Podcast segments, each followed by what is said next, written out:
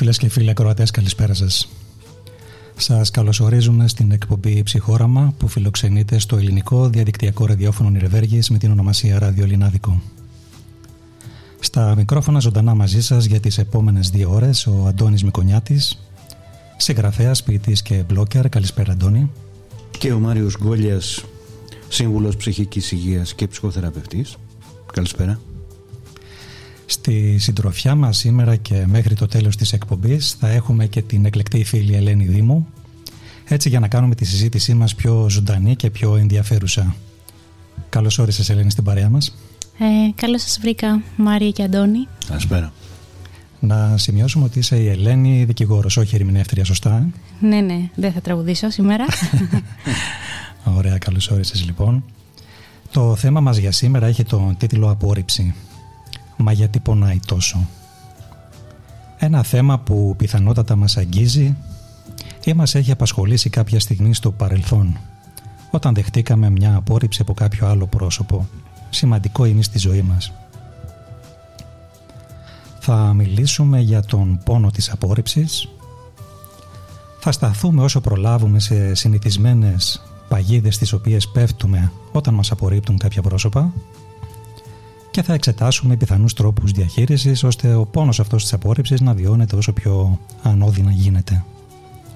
Καλή ακρόαση λοιπόν.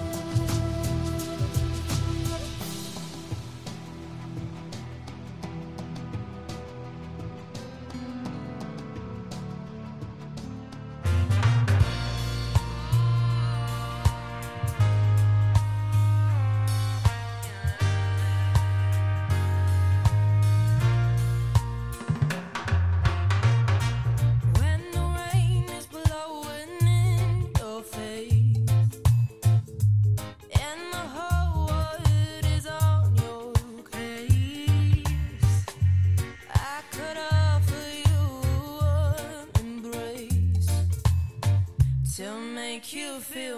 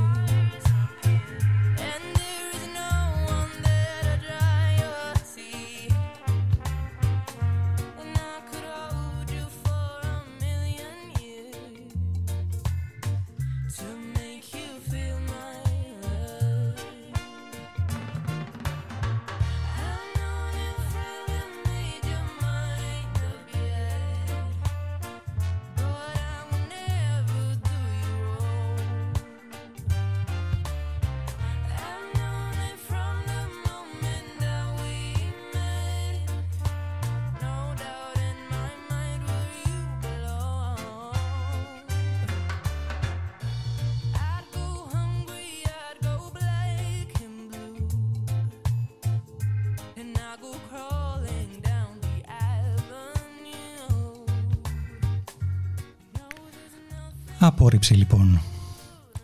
Θα έλεγα πριν ε, μπούμε σε οποιαδήποτε ανάλυση ή διεξοδική συζήτηση γύρω από την απόρριψη να πάρουμε έτσι λίγο χρόνο και να διαρωτηθούμε καταρχάς κάποια πράγματα.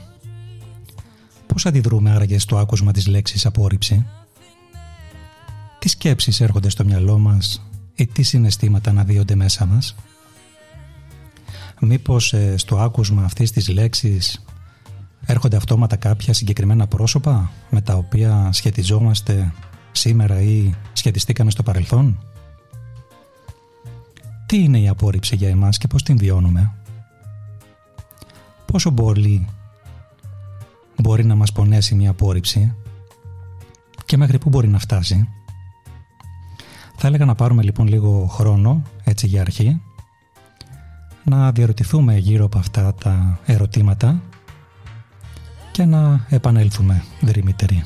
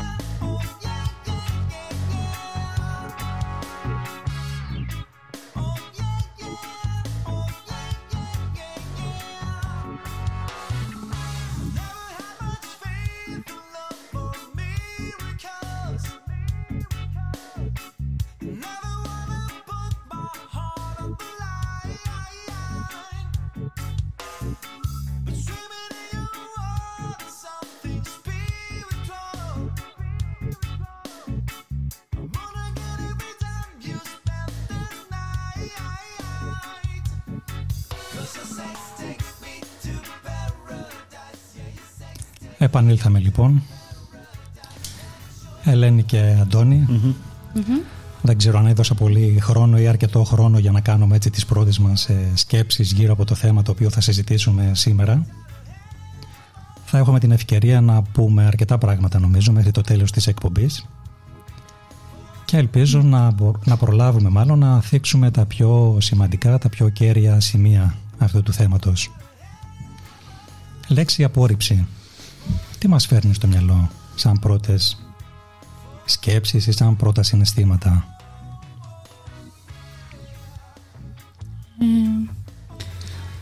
Ε, εμένα μου φέρνει στο μυαλό θλίψη, θυμό για τον εαυτό μου πιο πολύ και ενίοτε και για κάποιον άλλον που ίσως με απορρίπτει και βασικά νομίζω ότι όταν σε απορρίπτουν χάνεις λίγο τον εαυτό σου αποσυντονίζεσαι λίγο.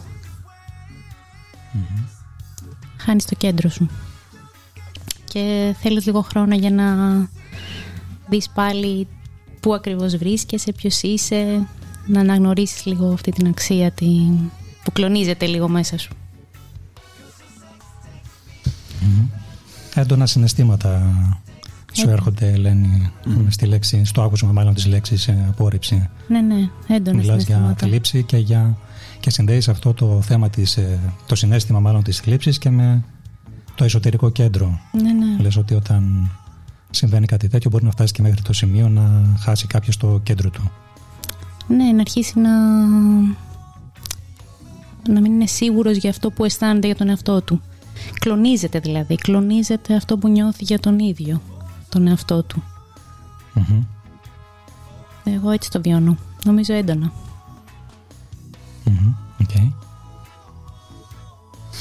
Εγώ σκεφτόμουν τώρα έτσι και όπως άκουγα την Ελένη ότι για να το πεις αυτό σημαίνει ότι κάτι έχει ταρακουνήσει κάποιο θεμέλιο πολύ έναν ακρογωνιαίο λίθο και πράγματι η απόρριψη είναι θα έλεγα ένα σεισμικό είναι πυρηνικό γεγονός. Και επειδή είναι σε αντίθεση με τη λέξη ένταξη η λέξη ένταξη δηλαδή ανήκω κάπου και ξαφνικά δεν ανήκω. Ας πούμε ανήκω στην αγκαλιά της μητέρας μου και ξαφνικά δεν ανήκω. Πράγματι μπορεί να με κλονίσει στη θέμελα ή ανήκω ας πούμε στην ποδοσφαιρική ομάδα στην ε, ομάδα του σχολείου και ξαφνικά με διώχνουν. Θα πει κάποιος και σιγά και τι έγινε όχι. Ήμουν κάπου και είμαι ξαφνικά είμαι απόβλητος. Δηλαδή είναι συγκλονιστικό. Πράγματι. Έχεις δίκιο ότι κλονίζεται ο, το κέντρο βάρους κέντρο βαρικής δηλαδή ουσίας είναι το ε, μετατοπίζεσαι πυρηνικά. Δεν είναι απλά ότι ε, αλλάζεις τόπο. Έτσι. Είναι υπαρκτικό το θεμέλιο. Έχει, έχει δίκιο η Ελένη. Ε, σκέφτομαι και εγώ τώρα όση ώρα σας ακούω που συζητάτε ότι δεν απέχω πολύ από την δική σας ε, προσέγγιση παρότι σ' άκουσα Αντώνη που μιλάς και για το αίσθημα του, του ανήκειν κάπου και πώς αυτό μπορεί να, να παίξει ένα πολύ ζωτικό ρόλο στην περίπτωση που πια το ανήκειν δεν υπάρχει, δεν υφίσταται. Και νομίζω ότι κάπου εκεί κοντά είμαι κι εγώ όσον αφορά το πόσο συνταρακτικό μπορεί να είναι το γεγονός αυτό κλονιστικο και αυτό που θα ήθελα μάλλον να πω να υπογραμμίσω έτσι περισσότερο είναι η αίσθηση του πόνου που μπορεί να φέρει αυτό το, αυτό το γεγονός το πόσο πολύ μπορεί να πονέσει μέχρι πού μπορεί να φτάσει δηλαδή και κυρίως ε, θα έλεγα με έχει προβληματίσει κιόλας και κατά το παρελθόν ο χρόνος που μπορεί να χρειαστώ για να αναρρώσω από μια φάση απόρριψης. Ε, αυτό πάντα έτσι με προβλημάτιζε και μου έκανε ιδιαίτερη εντύπωση πώς, πώς και θέλει τόσο χρόνο γιατί παίρνει τόσο χρόνο να, να έρθει στα ίσα σου να ξαναβρεις το κέντρο σου νομίζω λένε ήδη εν μέρη ή κάπως το, το υπογράμμισες και εσύ ότι γι' αυτό μάλλον Ναι. θέλει και τόσο χρόνο. Αν έχεις φύγει από το κέντρο σου, Μμμ. ε, πολύ εύκολα μπορώ να φανταστώ ότι για να το ξαναβρω Θέλει χρόνο. θέλω το χρόνο μου. Νομίζω ότι κάνουμε μια πρώτη, Σκέφτομαι μετά. Συγγνώμη. Α, συγγνώμη, ναι. Μα- νομίζω ότι κάνουμε μια πρώτη προσέγγιση και κάπως βουτάμε λίγο στα, στα βαθιά από την αρχή, αλλά Δεν γίνεται να μην πας. σε τραβάει το ίδιο το, το θέμα αμέσως σε, σε αυτό. Δεν ξέρω τι.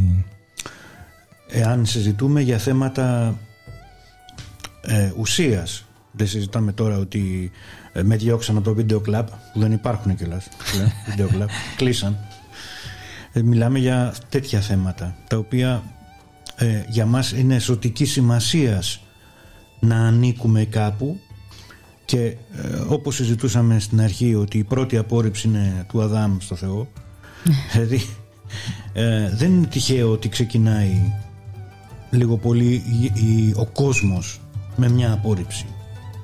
Επειδή μας απέρριψε ο Θεός ξεκίνησε το ανθρώπινο είδος. Αν ήταν στον παράδεισο το ζεύγος δεν ξέρουμε τι θα γινόταν χαρά, τραγούδια, γλέντι επειδή όμως μας απέρριψε ε, τον απορρίψαμε πρώτοι εμείς και μετά και εκείνος εκδικητικά ξεκίνησε η ιστορία του ανθρώπινου γένους ναι. Άρα μέσα από τη δυσκολία Είδες. έρχεται σιγά σιγά το φως, Αντώνη. Ναι. Είδες όμως. Βέβαια, έτσι κάπως είναι. Η πρώτη ιστορία δηλαδή της ανθρωπότητας ξεκινάει με μια ιστορία πόνου. Μπράβο. Μια ιστορία πόνου. Ωραία, Ε, ακούγεται. βέβαια, πληρώνουμε από τότε. Άλλο θέμα. Δηλαδή, ε, έπρεπε να πας να φας το μήλο; Όχι. Το έφαγε, πάει, Το έφαγες. τελείωσε. Θα Τώρα το πληρώσουμε. πληρών- θα πληρώνουμε. μπ, μπ, Αλλά πέρα από αυτό, ήθελα να πω το εξής ότι ε, η απόρριψη δεν είναι τυχαίο ότι και η ίδια η λέξη είναι άσχημη. Ρήψη, απόρριψη. Είναι, ε, δεν είναι Έλληνη. Ναι, ναι, και ετυμολογικά αν το δούμε έχει κάτι, κάτι Άσχημη. κατώτερο, Ναι. κάτι χαμηλότερο. κακό ήχο και αισθάνεσαι αμέσως μία συρρήκνωση αισθάνεσαι αμέσως μια δυσφορία ε, σαν να μειώνονται τα υπαρκτικά σου δικαιώματα ε, ας πούμε η απόρριψη από μία σχέση είναι σαν να σε απορρίπτουν όλες οι σχέσεις ξαφνικά. Σαν, να μην, σαν να μην έχεις εσύ θέση στις σχέσεις. Το πήγα λίγο βέβαια. Έχει. αλλά έχει σχέση με αυτό που λέγει ο Μάριος και θυμάμαι παλιά που μου λέγε, το θυμάμαι αυτό, ότι ενώ ε, το γεγονός είναι ακαριαίο για να συνέλθεις ε, είναι ε, και θυμάμαι χαρακτηριστικά που μου είχε πει πω- μια ωραία εικόνα σαν να ετοιμάζεσαι για ταξίδι βγάζεις όλα σου τα ρούχα από το, την τουλάπα και πρέπει να τα ξαναβάλεις πίσω ένα-ένα.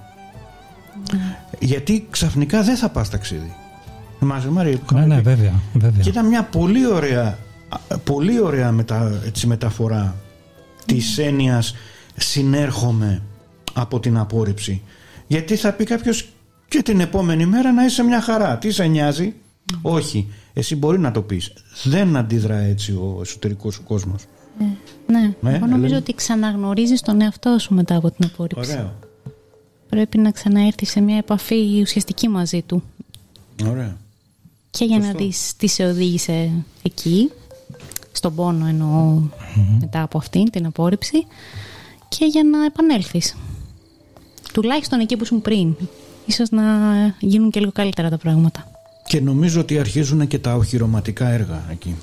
Δεν θα επιτρέψω πάλι. Μμ.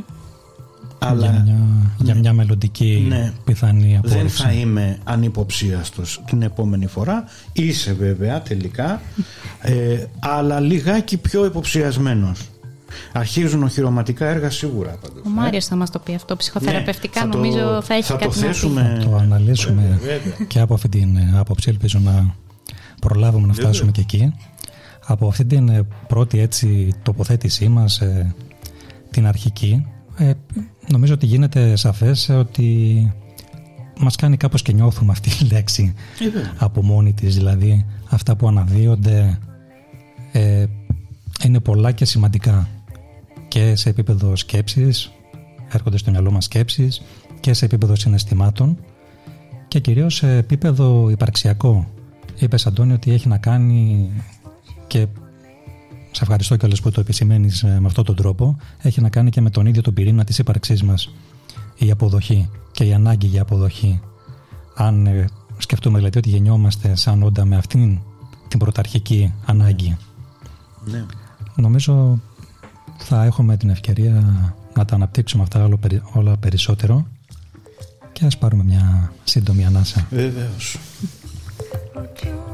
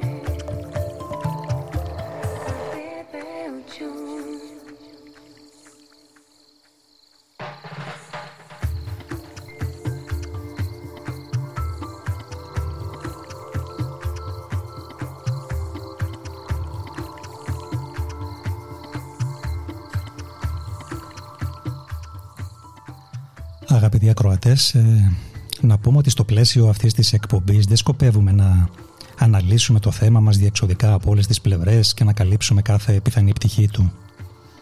Κάτι τέτοιο ξεφεύγει από τον σκοπό της εκπομπής αυτής έτσι κι αλλιώς.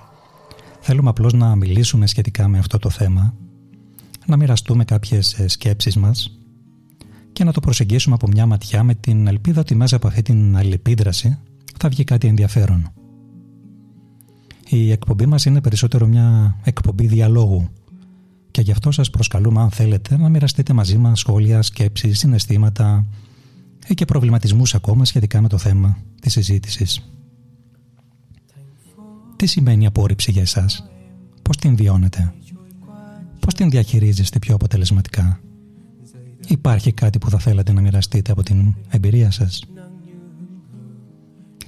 Αν θέλετε μπορείτε να επικοινωνείτε μαζί μας καθ' όλη τη διάρκεια της εκπομπής στέλνοντας τα μηνύματά σας είτε στο προφίλ του ψυχοράματος στο Instagram ή στο Facebook είτε στον αριθμό Viber ή WhatsApp 697 43 42 481 επαναλαμβάνω 697 43 42 481 Φυσικά υπάρχει και η δυνατότητα για τηλεφωνικές παρεμβάσεις σας στον ίδιο πανταριθμό θα χαρούμε πολύ για τη συμμετοχή σας.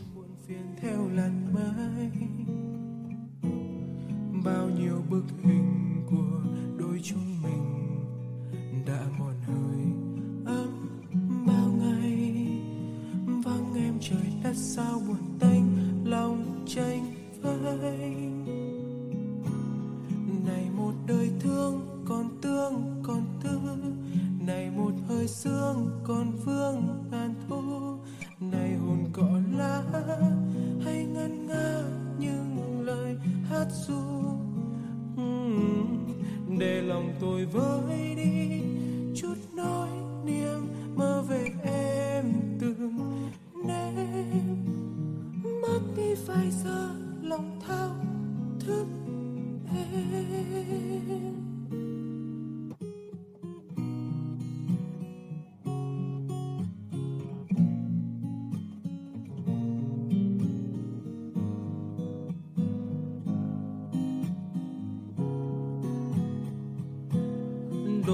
Tay lạnh có nhớ về tôi.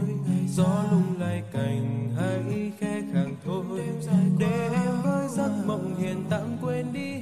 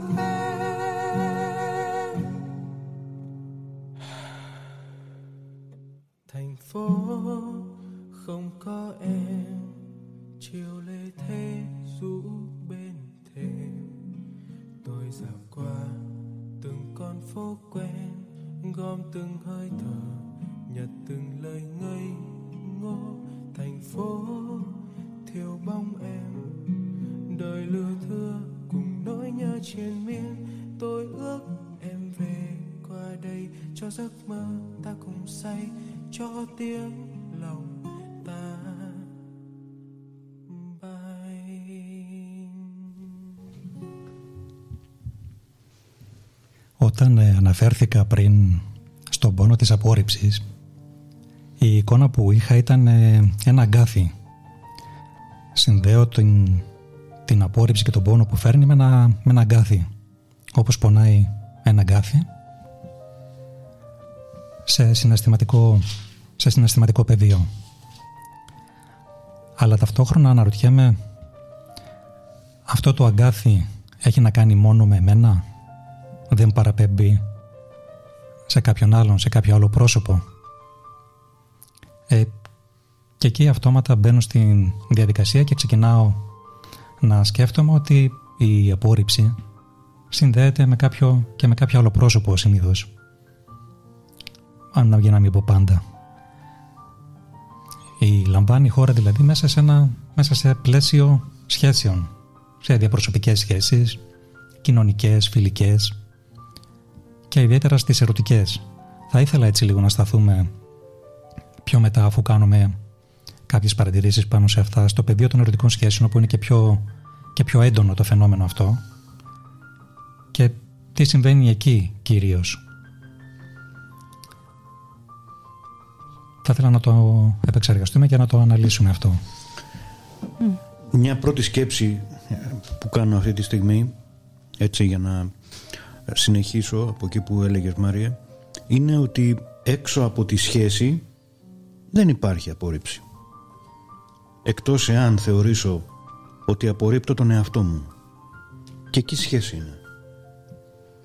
Άρα από τη στιγμή που διακυβεύεται η ύπαρξή μου μέσα στη σχέση εν υπάρχει και η πιθανότητα της απόρριψης. Αναλαμβάνω το διακύβευμα. Αυτό είναι η σχέση. Δεν σημαίνει ότι έχω εξασφαλιστεί τίποτα. Το ρίσκο είναι αυτό. Το μόνο που δεν ξέρω πριν είναι ο πόνος που έλεγες Μάρια πριν. Αλλά αν τον ήξερα τον πόνο δεν θα έμπαινα ίσως. Επειδή ακριβώς δεν γνωρίζω ότι υπάρχει και ο πόνος της ε, απόρριψης στις πρώτες τουλάχιστον φάσεις μπαίνω δυναμικά με άγνοια κινδύνου που λέμε. Μετά αρχίζουν τα οχυρωματικά έργα που λέω εγώ. Ή ίσως δεν μπαίνω δυναμικά. Δηλαδή πριν τον πόνο της απόρριψης μπορεί να υπάρχει και ο φόβος της απόρριψης. που με κάνει Ναι. να μην μπορώ να μπω με τόση άνεση στη σχέση. Οπότε μπαίνω υπό όρους θες να πεις. Ναι, ή φοβάμαι να μπω Ναι. και το βάζω στα πόδια. Έτσι. Η ιδέα της, ε, σε αυτό που λέτε δηλαδή που σας ακούω, η ιδέα μιας πιθανής ε, απόρριψης μπορεί να λειτουργήσει και αποτρεπτικά. Ακριβώς. Λαμβάνει η χώρα μέσα στη σχεση και ταυτόχρονα μπορεί να γίνει λόγος, κίνητρο, αντικίνητρο μάλλον, στο να εμπλακώ σε μια διαπροσωπική σχέση. Σε όλες τις σχέσεις, ακόμα και στις επαγγελματικές και στις κοινωνικές και στο να λάβω μέρος σε ένα σύλλογο, παντού. Αν φοβάμαι ότι μπορεί να απορριφθώ, γιατί εγώ κάτι νιώθω, μπορούμε να το δούμε τι μπορεί να νιώθω, ε, αμέσως με κάνει να μην μπορώ να λάβω μέρος. Να είμαι δυνατός και να είμαι εκεί, στο παρόν και να ζητώ και να διεκδικώ.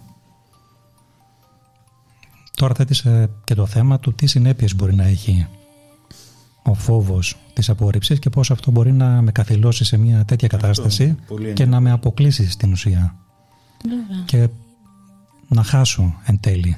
Και νομίζω είναι ένα μεγάλο ζήτημα της ψυχοθεραπείας αυτό, Μάρια.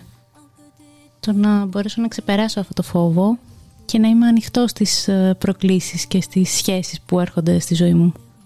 Μμμ. Εννοείς μέσα στο πεδίο της ε, ψυχοθεραπείας ε, να μπορέσει να, να αναδυθούν οι λόγοι που κάνουν κάποιον να οχυρώνεται τα χειροματικά έργα του Αντώνη που είπε πριν Μμμ. να οχυρωθεί πίσω από αυτόν τον το φόβο και τι υπάρχει εκεί. Ναι, ναι, που πολλές φορές δεν το καταλαβαίνει βέβαια και ο ίδιος, έτσι. Δεν είναι εμφανής ο φόβος πάντα. Αλλά αν τον εντοπίσουμε, ίσως ε, μπορέσουμε να το ξεπεράσουμε.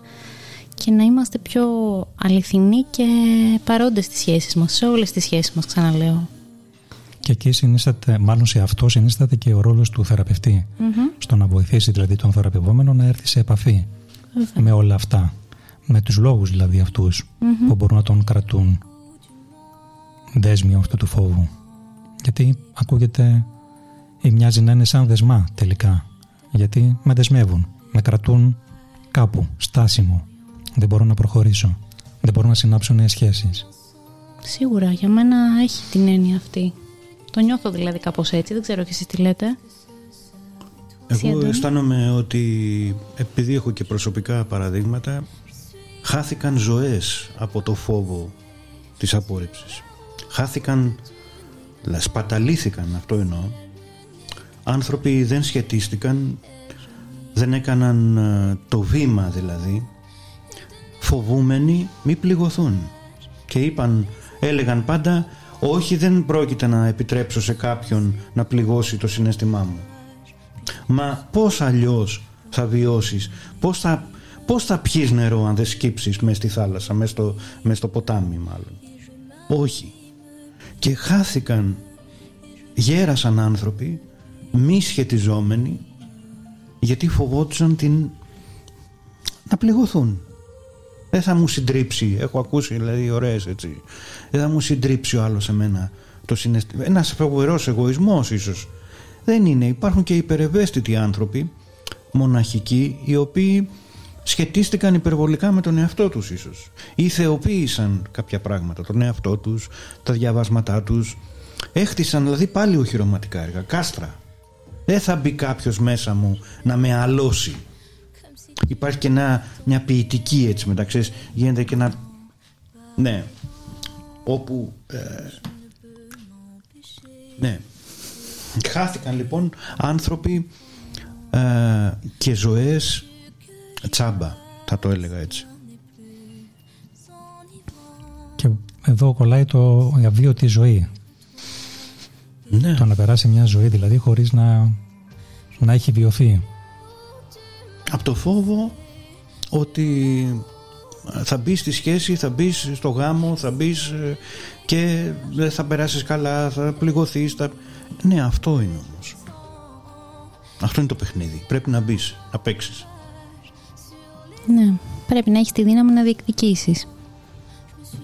Και εντάξει, τι μπορεί να φέρει πια η μία απόρριψη; Αξίζει να το σκεφτούμε λίγο και αυτό, να το συζητήσουμε. Πολλά μπορεί να φέρει και θα δούμε στην πορεία τι ακριβώς.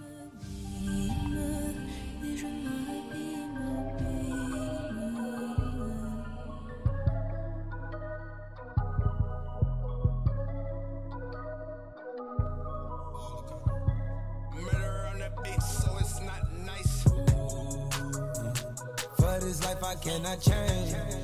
In the hills, deep off in the main. Eminem, sweet like candy cane. Drop the top, pop it, let it bang. For this life I cannot change. In the hills, deep off in the main. Eminem, sweet like candy cane. Drop the top, pop it, let it bang. Drop the top, play hide and seek. Jump inside, jump straight to the lip. Take a sip, feel just how I be. On freeway, but no, ain't nothing free. Been lost, been lanes, been busting bills, but still ain't nothing changed. You in the mob, soon as you rock the chain. She caught the waves, just thumbing through my brains. Heat up, belly, I just heat up. Need your love, not a need it is a buzz. Stuck, you know how they keep me up. Love, like I keep up. For this life I cannot change. Hidden hills, deep off in the main. Eminem, sweet like candy cane. Drop the top,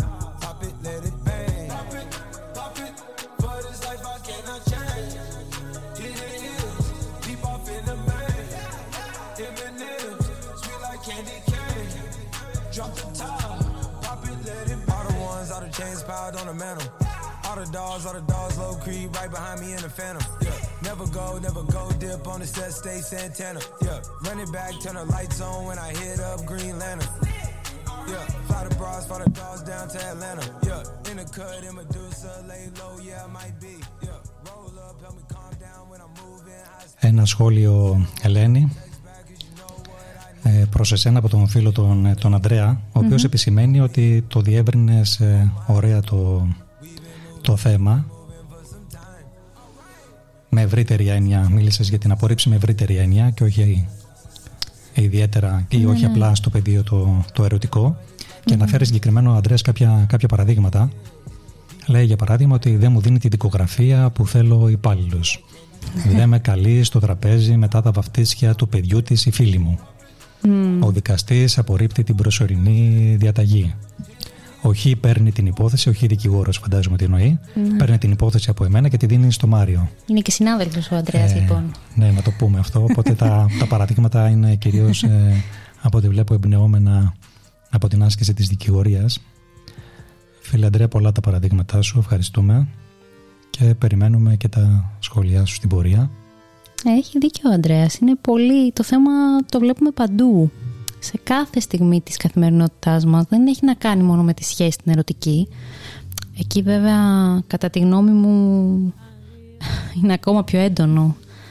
Ε, αλλά κάθε σχέση που αποτελείται από εμάς και κάποιον ακόμα, γιατί πάντα οι σχέσεις έτσι είναι, είναι ανάμεσα σε δύο ανθρώπους τουλάχιστον, ε, μπορεί να φέρουν στο μυαλό μας και στην καρδιά μας και στο μπροστά μας τέλος πάντων την απόρριψη.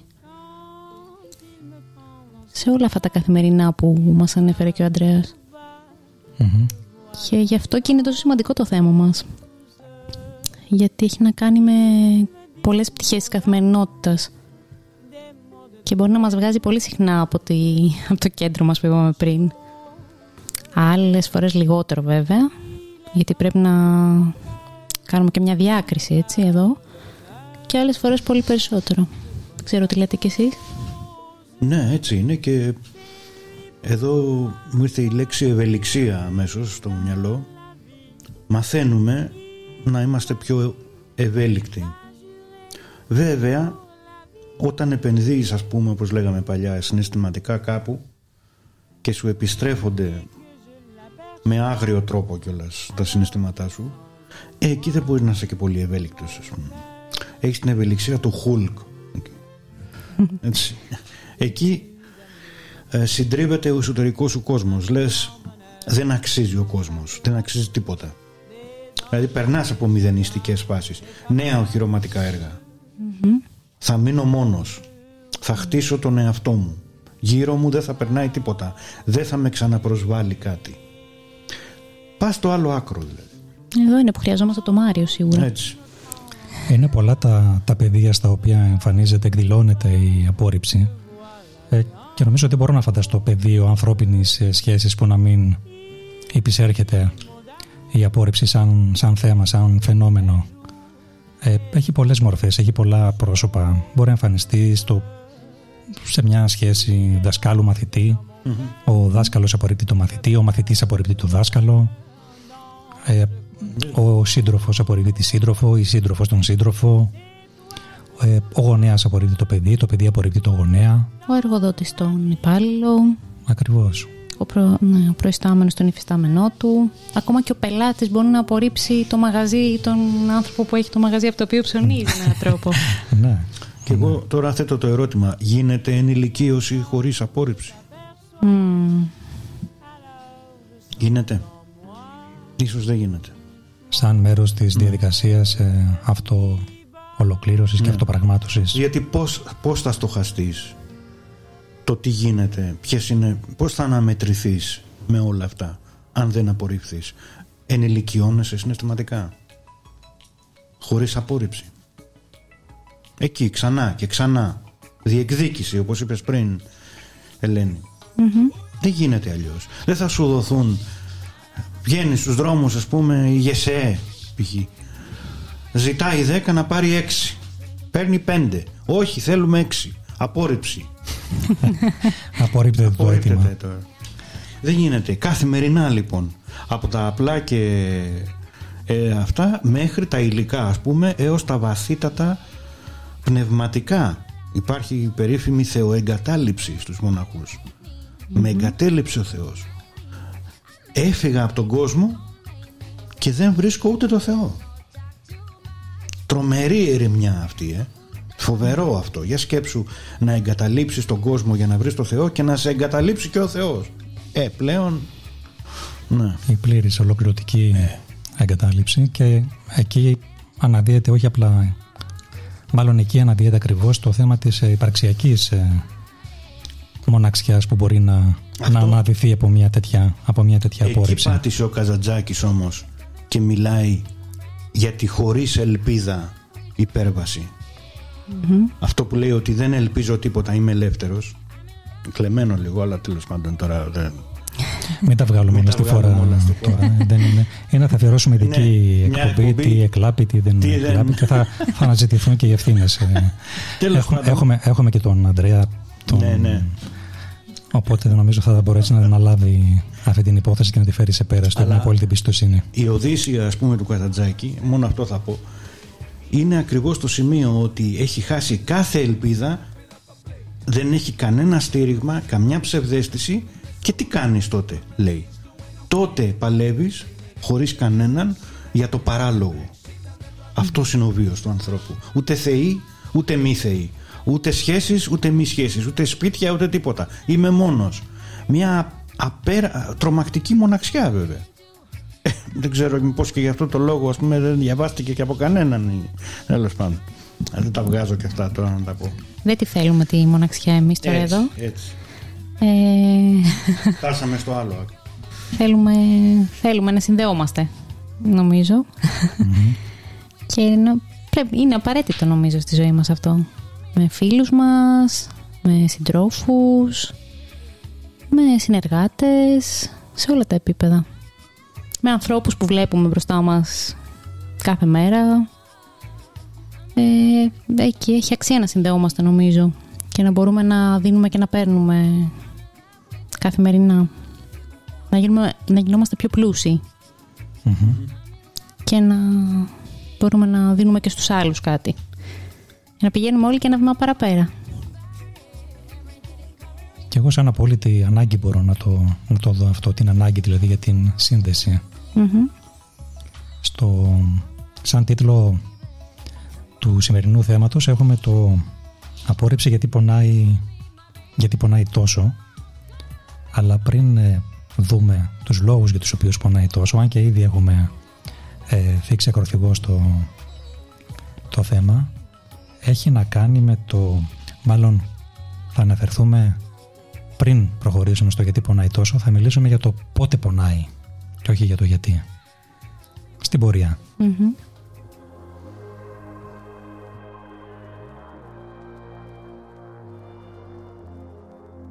I'm in my 14 carats. I'm 14 karat. Doing it up like my ears. Mm. And you say I got a touch, so good, so good. Make you never wanna leave. So don't, so don't. Gonna wear that dress you like, skin tight. Do my hair up real, real nice. And syncopate my skin to your heart beating. Cause I just wanna look good for you, good for you. Uh-uh. I just wanna look good you, you. Uh-uh. Let me show you how proud I am to be yours. Leave this dress a mess on the floor. Still look good for you, good for you. Uh-uh. I'm in my marquee diamonds. I'm a marquee diamond. Could even make that Tiffany jealous. Mm. Say I give it to you hard,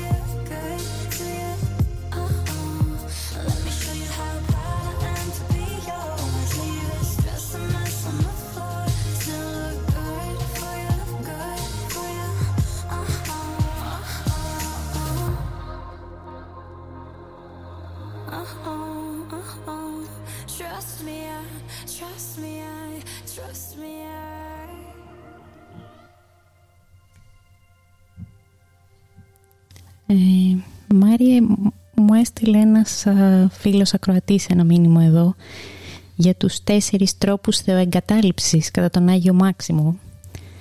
Ε, την κατοικονομία Θεού όπως μου λέει, ε, όπως έγινε στο πάθος του Κυρίου ώστε με την νομιζόμενη εγκατάλειψη να σωθούν οι άνθρωποι που είχαν εγκαταλειφθεί, την προσδοκιμία όπως με τον Ιώβ και τον Ιωσήφ για να αναδειχθούν ο πρώτος υπόδειγμα Ανδρείας και ο άλλος υπόδειγμα Σοφροσύνης, η πατρική παιδαγωγία όπως με τον Απόστολο Παύλο για να φυλάξει με την ταπεινοφροσύνη την άφθονη χάρη και τέλος η εγκατάλειψη λόγω αποστροφής όπως των Ιουδαίων ώστε με την τομωρία να μαλακώσουν και να λυγίσουν σε μετάνοια. Όλοι οι τρόποι είναι σωτήριοι και γεμάτοι από θεία αγαθότητα και φιλανθρωπία. Αυτά, Αντώνη, Ναι. προσκέψη. Πολλοί τρόποι και πολλά παραδείγματα ε, μέσα από την ε, μέσα από βιβλικά παραδείγματα μάλλον και όταν ε, διάβαζες ε, Λένη θυμήθηκα το, το κλασικό μάλλον το πιο κοινό ε, παράδειγμα που, ε, που είχε να κάνει με τον ίδιο τον Χριστό που πάνω στην την ίστατη στιγμή παραπονέθηκε, διαμαρτυρήθηκε, απευθύνθηκε ε, στον Θεό Πατέρα για να πει ε, με παράπονο γιατί με εγκατέλειψες. Ναι, βέβαια. Μμμ, Πολύ σωστό. σωστά. Πολύ Απλώς σωστά. έτσι συνειρμικά το έφερα στο μυαλό μου Ναι. Αλλά πολύ ενδιαφέρον ότι πράγματι και μέσα από αυτή την ε, ε, μέσα από αυτόν τον δρόμο μπορούμε να συναντήσουμε Και εκεί. πολλά τέτοια παραδείγματα. Πολλά τέτοια παραδείγματα. Ναι. Άρα επιβεβαιώνεται ότι αυτό το θέμα είναι πανανθρώπινο Βεβαίως. και μας αφορά όλους νομίζω. Μμμ. Και αισθάνομαι ότι α, εφόσον μπαίνουμε σε τόσο έτσι ωραίους πυρήνες γιατί αυτά τα θέματα είναι πολύ ωραία και έχουν βέβαια έτσι μπορούν να εκταθούν πάρα πολύ και σε πολλές περιοχές αλλά ε, έχουν και πολύ ενδιαφέρον οι λύσεις. Δεν υπάρχουν μόνο δεν είναι αδιέξοδα αυτά. Αυτά είναι μαθητείες εγώ αισθάνομαι ότι όλα αυτά αυτό που έλεγε ο Ντοστογεύσκη ας πούμε ότι ε, είναι όλα μια μαθητεία. Μμμ. δεν υπάρχει τίποτε τελειωμένο. Είναι για να μάθουμε. Για να βιώσουμε και απορρίψεις και εγκαταλείψεις και μοναχη... δεν είναι το τέλος. Δεν είναι η τελευταία σταθμή είναι ενδιάμεση για την ενηλικίωση που είπα πριν. Ναι, ε, να ευχαριστήσω και τον ακροατή φυσικά που ε, μας έστειλε το μήνυμά του. Και ευχαριστούμε πολύ.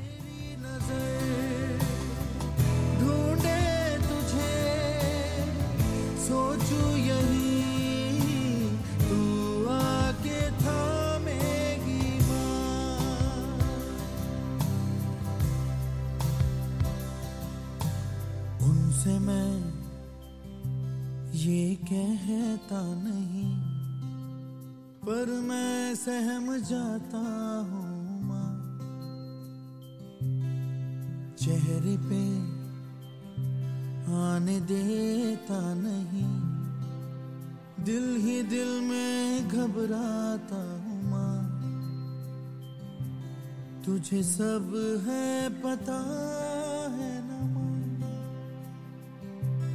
तुझे सब है पता। मेरी माँ।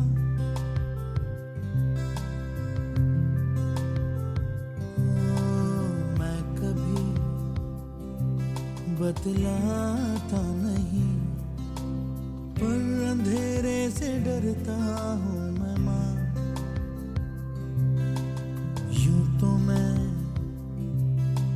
दिखलाता नहीं। तेरी परवाह करता हूँ मैं। तुझे सब है, पता है ना, माँ। तुझे सब है, पता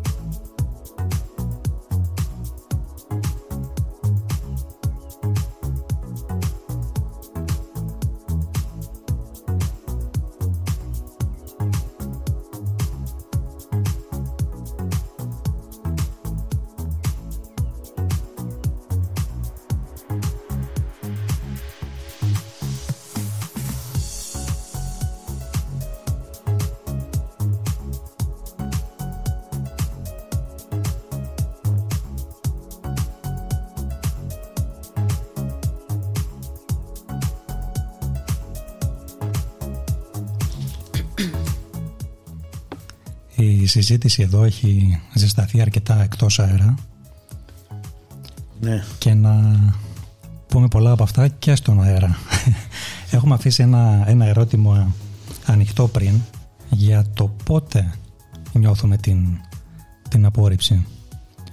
Νομίζω ότι μπορεί να το ξεκινήσουμε αντίστροφα. Μάλλον η ίδια η λέξη υποδεικνύει και μια περίπτωση απόρριψης που έχει να κάνει με το αντίθετό της, δηλαδή με την αποδοχή.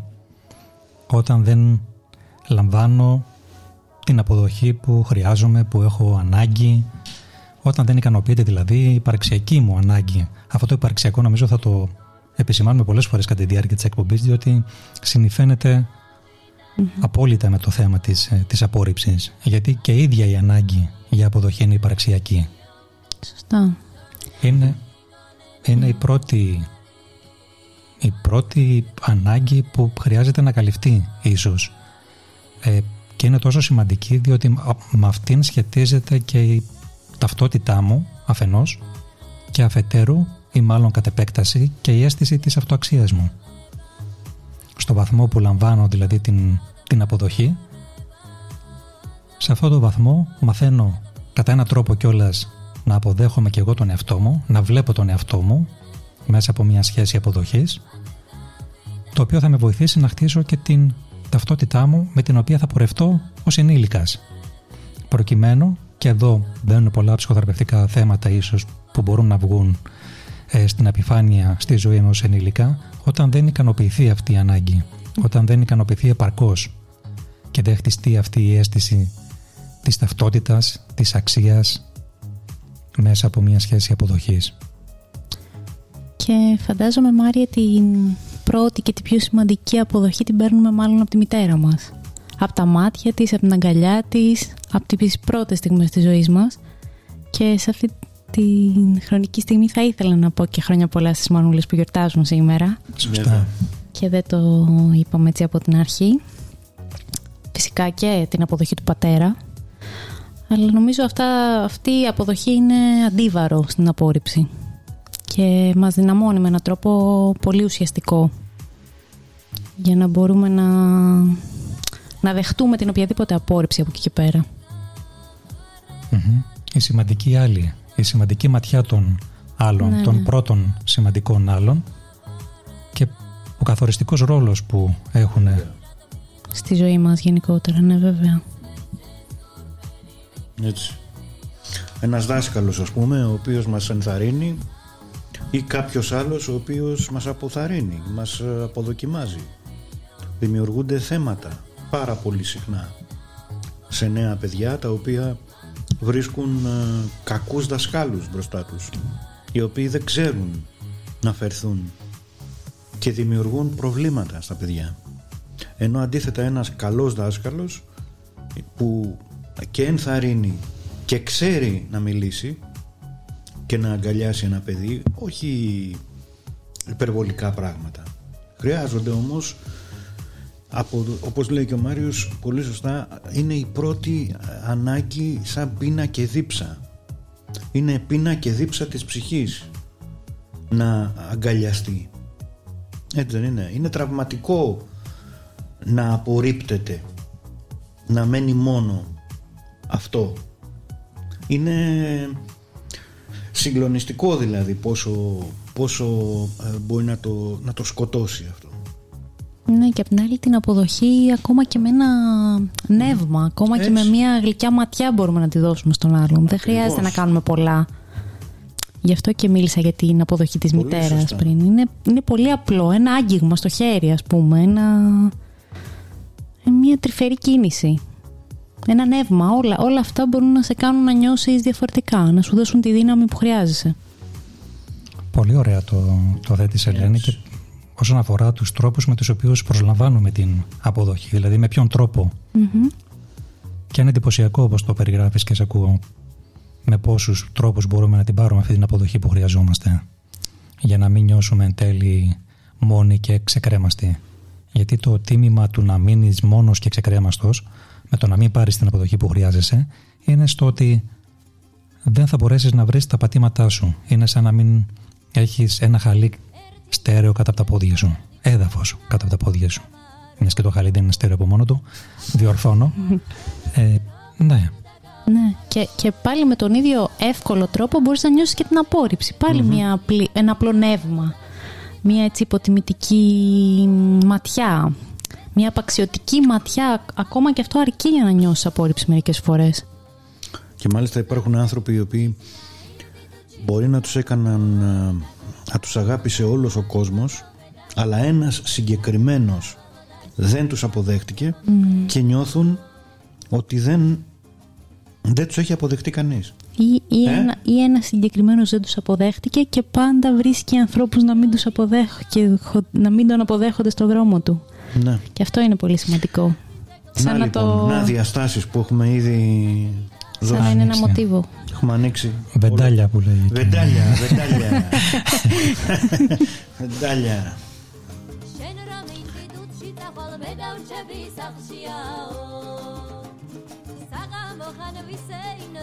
Kanowski bakshia oi da kalida la la da jan ka go me შვილი დაგალი დალალო და შენ მიყვარხარ ჩემო მზე ოი დაგალი დალალო და ჯან გაგომე და შენ. გუგლი დაგალი დალალო და შენ მიყვარხარ ჩემო მზე ოი დაგალი დალალო და ჯან გაგომე და შენ. გუგლი დაგალი დალალო და შენ მიყვარხარ ჩემო მზე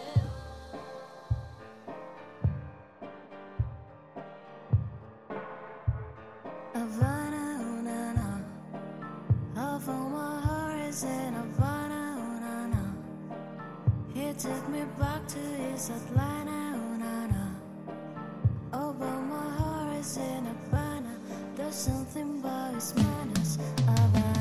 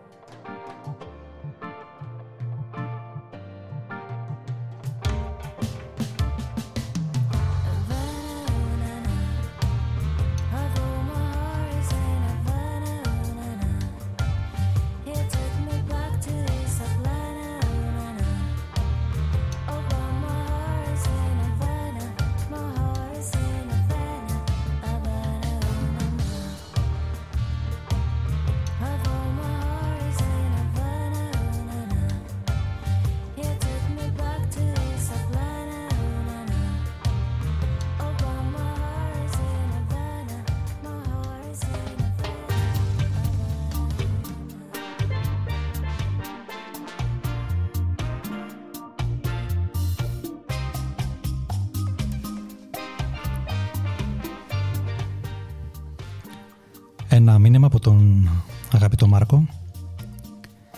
Ένα απόσπασμα από τον Άλτο Καροτενούτο. Η συνείδηση είναι η αναγνώριση της απουσίας, δηλαδή η αναγνώριση του αθεράπευτα γεφύρου του ρήγματος που εκτείνεται ανάμεσα σε εμάς και στον κόσμο, ανάμεσα σε εμάς και τον άλλον, ανάμεσα στην επιθυμία μας για την άπειρη επόλαυση ενός ερετικού αντικειμένου και στην πραγματικότητα ενός τέτοιου αντικειμένου που αναγκαστικά ξεχυλίζει από την ίδια μας την επιθυμία μας. Την ξεπερνάει και αφήνει το είναι μας να εξερευνήσει εκείνο το κενό διάστημα που το αντικείμενο με την απομάκρυσή του ανοίγει. Η απουσία είναι τότε εκείνο το διάστημα που εκτείνεται όσο εμείς αναγνωρίζουμε επώδυνα το όριο που μας χωρίζει από τον άλλον. Ναι, ε, πολλά νοήματα, ουσιαστικά νοήματα, ο Καροτενούτο με τη μοναδική γραφή του, την πυκνή γραφή του και την διάσταση που δίνει πάντα στο φαινόμενο το ερωτικό μέσα από τα βιβλία του. Νομίζω ότι και με το συγκεκριμένο απόσπασμα Μάρκο δεν ξέρω πραγματικά πού να, πού να σταθώ ή τι να σχολιάσω. Αυτό που τραβάει περισσότερο την προσοχή μου είναι το διάστημα ο χώρος που ανοίγεται μετά από μία μετά από μία απόρριψη, μετά από ένα βίωμα απόρριψης από κάποιον. Και πώς μέσα σε αυτόν τον χώρο, τον καινούριο χώρο, μετά την απόρριψη και την απομάκρυση του άλλου, την απουσία του άλλου, πώς μέσα σε αυτόν τον χώρο, και το συνδέω λένε με αυτό που είπες πριν αυτό, πώς μέσα σε αυτόν τον χώρο μετά χρειάζεται να ανακαλύψω τον εαυτό μου ξανά και να τον δω μέσα από μια νέα ματιά. Από την ματιά που ακολουθεί μετά την απόρριψη. Για το ποιος είμαι ή για το ποιος ήμουν, τι συνέβη ή τι συμβαίνει τώρα με αυτή την απόρριψη, με την απόρριψη που βιώνω αυτή τη στιγμή από το συγκεκριμένο πρόσωπο που μου την πρόσφερε και πώς εγώ θα αυτοπροσδιοριστώ εκ νέου για να με ορίσω ξανά, να ορίσω ξανά την ταυτότητά μου. Ε, ναι, όπως το λες είναι ακριβώς. Είναι ένα μάθημα. Τελικά η απόρριψη είναι ένα μάθημα που μας ε, πάει σε νέους δρόμους προσωπικούς και εντάξει χρειάζεται τελικά. Χρειάζεται να υπάρχει και αυτό. Είναι απαραίτητο νομίζω τελικά όλα τα άκρα χρειάζονται τελικά. Και η αποδοχή χρειάζεται και η απόρριψη χρειάζεται. Αρκεί να έχεις πάρει μάλλον πρώτα την αποδοχή, τη σημαντική αποδοχή στην αρχή, για να μπορέσεις αυτές τις απορρίψεις να τις, ε, να τις βιώσεις με ένα πιο με ένα λιγότερο τραγικό τρόπο θα ελεγα Γιατί καμιά φορά γίνεται και τραγική μια απόρριψη. Υπάρχουν άνθρωποι που δεν μπορούν να την αντέξουν και νιώθουν πολύ δυνατά συναισθήματα, έντονα, δυνατά και τους, ε, τους, ε, τους βγάζει από τον δρόμο τους. Δεν θέλουμε κάτι Και νομίζω ότι ή φαίνεται τουλάχιστον ότι η απόρριψη, ο πόνος της απόρριψης μοιάζει να είναι και αναπόφευκτος από τη στιγμή που μιλαμε για, για το πεδίο των ανθρώπινων σχέσεων. Σίγουρα, γιατί είμαστε όλοι διαφορετικοί. Ε, σίγουρα είμαστε διαφορετικοί και αυτό αναπόφευκτα φέρνει και την απόρριψη. Δηλαδή και θα απορρίψουμε και θα απορριφθούμε. Ακριβώς. Έτσι, έτσι γίνεται. Ότι το κάνουμε και εμείς.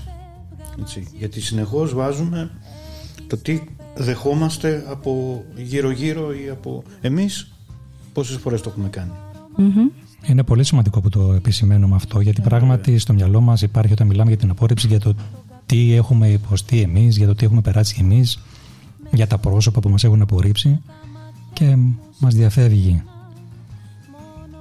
το άλλο Έτσι. κομμάτι που αφορά το πόσο εμείς έχουμε πληγώσει, πόσο εμείς έχουμε απορρίψει άλλους. Ναι. Σε ευχαριστούμε πολύ Μάρκο.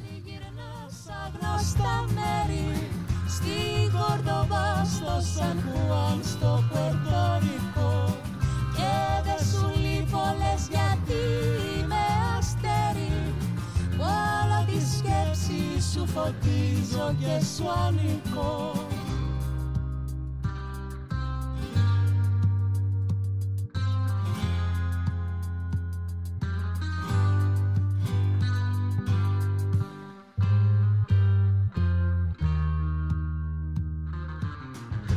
Έτσι όπως έφυγες μια μέρα δίχως λέξη Μαύρο κρασί και καυστική στέρνη ποτάσα Και δεν ανέπνεα εσύ το έχεις διαλέξει.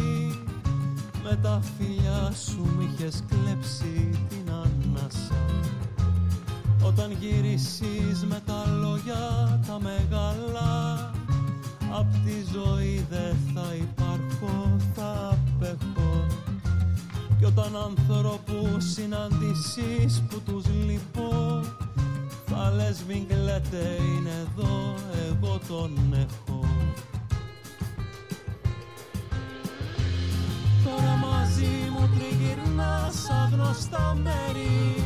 Στην Κορδοβά, στο Σαν Χουάν, στο Πουερτορικό και δεν σου λες γιατί είμαι αστέρι Όλο τη σκέψη σου φωτίζω και σου ανήκω Τώρα μαζί μου τριγυρνάς. Στη Γόρδοβα, στο Σαν Χουάν, στο Πετορικό Και δεν σου λες γιατί είμαι αστέρι Όλο τη σκέψη σου φωτίζω και σου ανήκω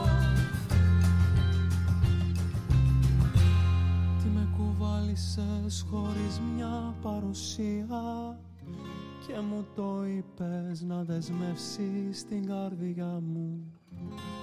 Εγώ το μόνο που έχω είναι απουσία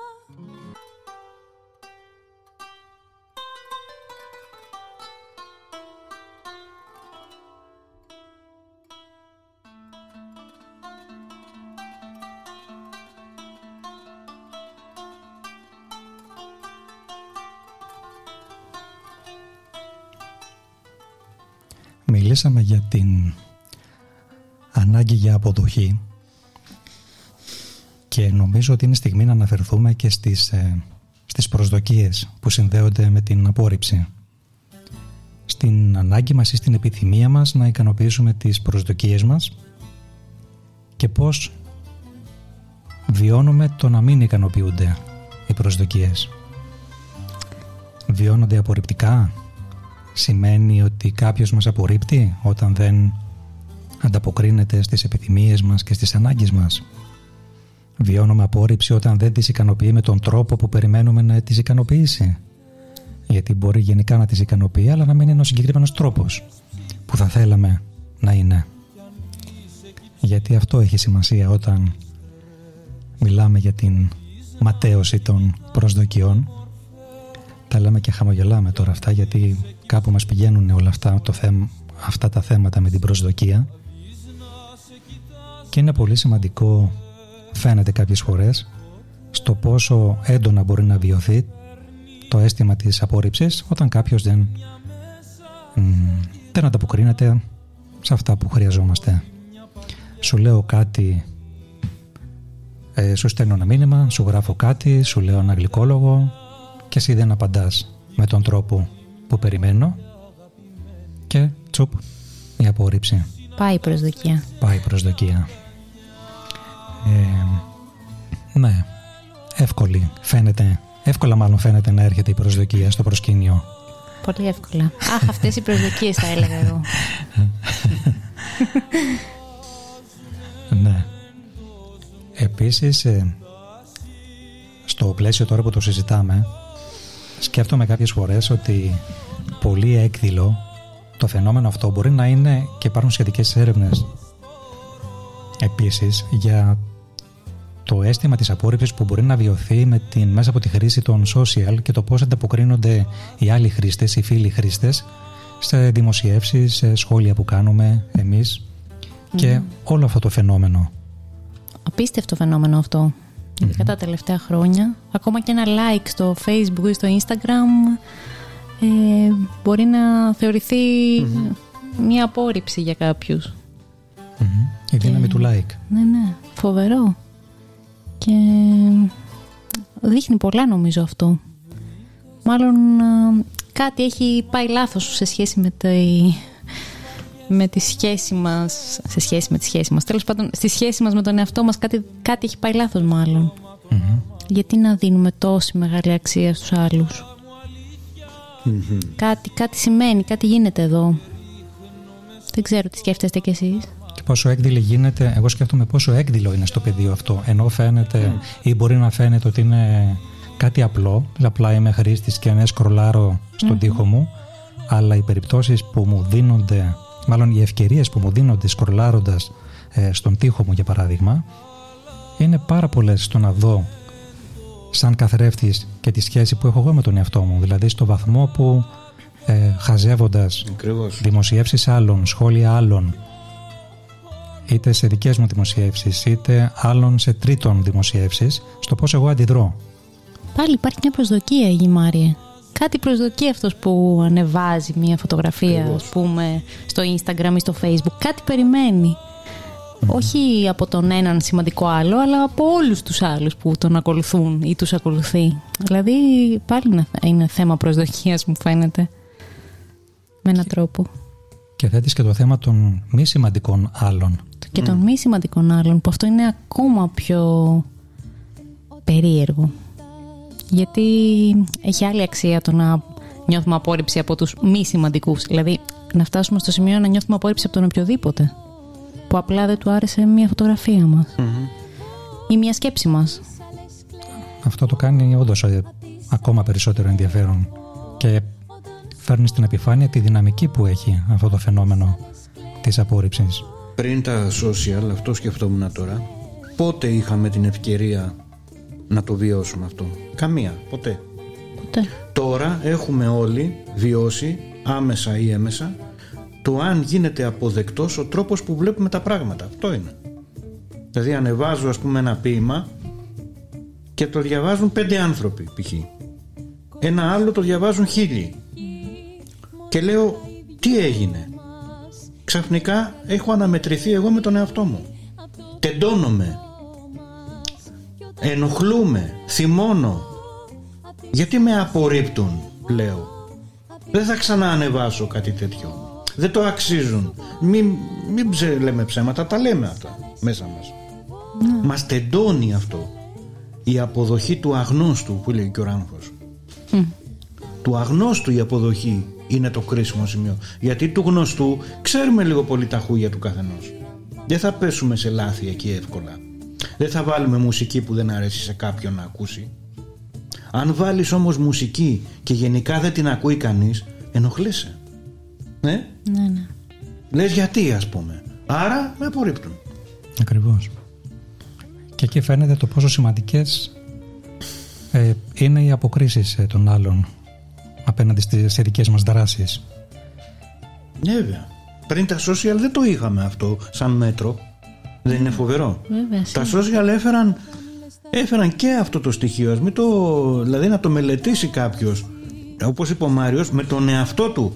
Γιατί ενοχλείσαι που δεν σε διάβασαν; Εσύ δεν έγραψες για τον ΑΒ λόγο. Γιατί ενοχλείσαι που μια φωτογραφία σου δεν άρεσε τόσο; Να δεις με τον εαυτό σου το θέμα, όχι με τους άλλους.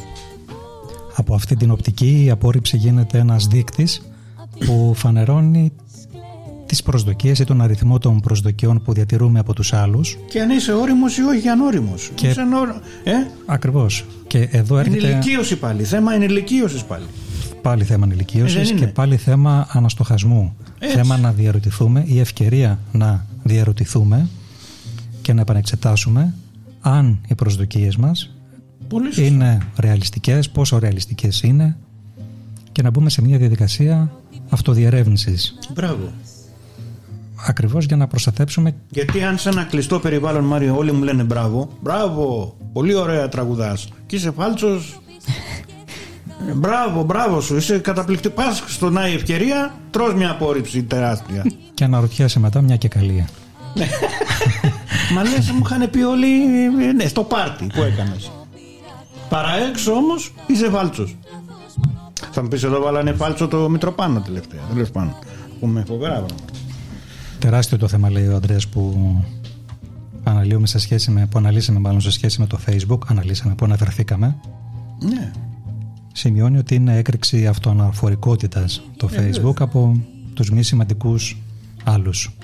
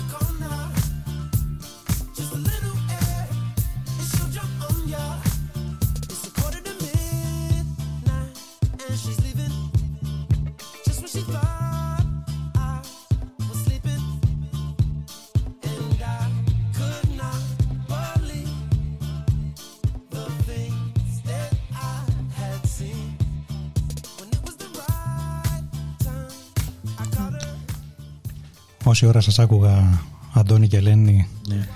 εκτός αέρα, νομίζω ότι την επόμενη φορά θα σας βγάλω στον αέρα χωρίς να το ξέρετε. Τα λέτε πολύ ωραία. λοιπόν, προχωράμε. Πού; Πού; Έρωτας και απόρριψη. Πω πω τι κεφάλαιο. Άλλες πέντε εκπομπές. Ετοιμαστείτε. Βέβαια. Ίσως, ίσως κάνω όμως μια εισαγωγή σήμερα Βέβαια. και να δώσουμε την, το χώρο και το χρόνο σε επόμενες εκπομπές να τα συμπληρώσουμε. Νομίζω ότι είναι κοινό, κοινός τόπος και θα συμφωνήσουμε αβίαστα ότι η απόρριψη στις ερωτικές σχέσεις είναι ιδιαίτερα επώδυνη. Και εγώ εδώ στο σημείο αυτό αναρωτιέμαι φωναχτά τι είναι αυτό που την κάνει τόσο επώδυνη την απόρριψη στις ερωτικές σχέσεις; Γιατί πονάει περισσότερο; Ή έτσι νομίζω εγώ τουλάχιστον και σας βλέπω να κουνάτε τα κεφάλια σας οπότε θεωρώ ότι συμφωνείτε σε αυτό ότι είναι πιο Επιβεβαιώνουμε ότι πονάει. επιβεβαιώνεται περισσότερο. ωραία Ναι. ότι πονάει πολύ Βέβαια. Ναι. η σκέψη που κάνω σε αυτό είναι ότι η εξήγηση που προσπαθώ να δώσω και να το κατανοήσω σαν φαινόμενο νομίζω ότι έχει να κάνει με την ίδια τη φύση του έρωτα. Τι δηλαδή; Επειδή η ερωτική ανάγκη, η ερωτική λειτουργία, η ερωτική φύση. Με οθεί κατά κάποιο τρόπο να πλησιάσω τον άλλον σε ένα άλλο επίπεδο, σε ένα βαθύ επίπεδο, σε ένα πάλι θα χρησιμοποιήσω τη λέξη υπαρξιακό επίπεδο.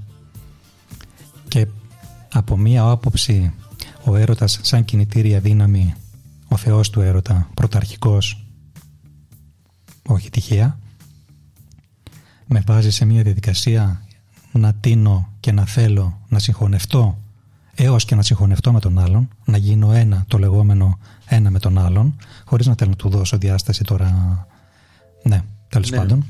Ε, κάνω μέσα μου την παραδοχή ότι σαν ανάγκη ο έρωτας ναι, με οδηγεί στο να θέλω να, να γίνω ένα με μία έννοια με τον άλλον, να ταυτιστώ σε ένα επίπεδο. Και νομίζω σε αυτό οφείλεται και ο πόνος που έρχεται όταν έρθει της απόρριψης. Δηλαδή είναι αναλογικός της ανάγκης την οποία έχω.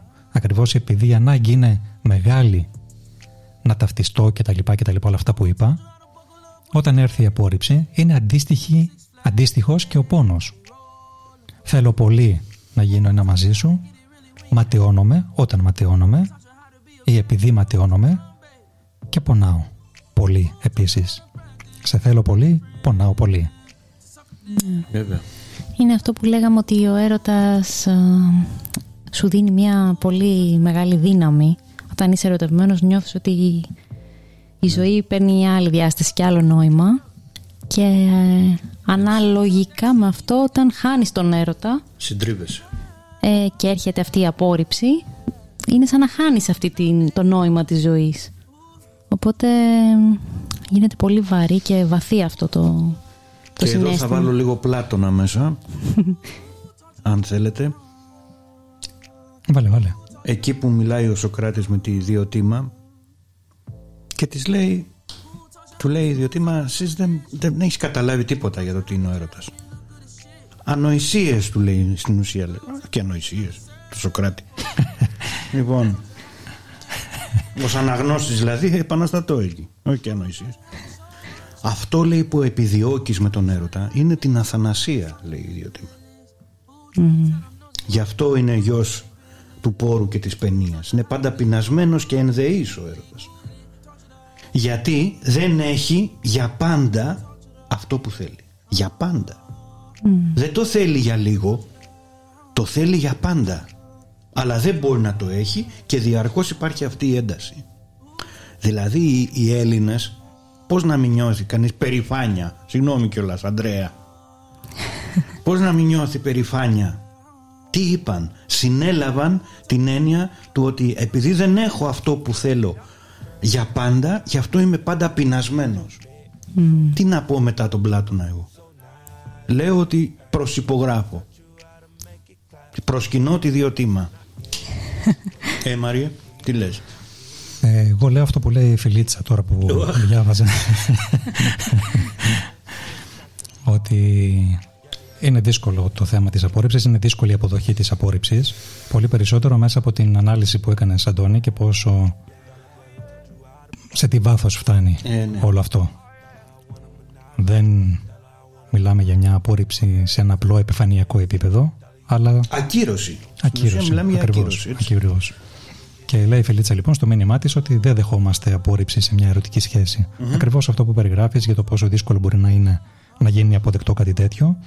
Και σε αυτή την περίπτωση λέει μαζεύουμε τα κουβαδάκια και σε άλλη παραλία. Μπράβο. Ναι, δεν είναι ακριβώς. Καλύτερα να λείπω παρά να περισσεύω. Ναι, το λέμε. αλλά Στην πράξη φαίνεται να είναι κάπως δύσκολο Είναι πολύ δύσκολο. ορισμένες φορές, ειδικά όταν είσαι αυτός που δέχεται έντονα το πλήγμα της, ε, Όλες οι παραλίες ίδιες της είναι απόρριψης. στο τέλος.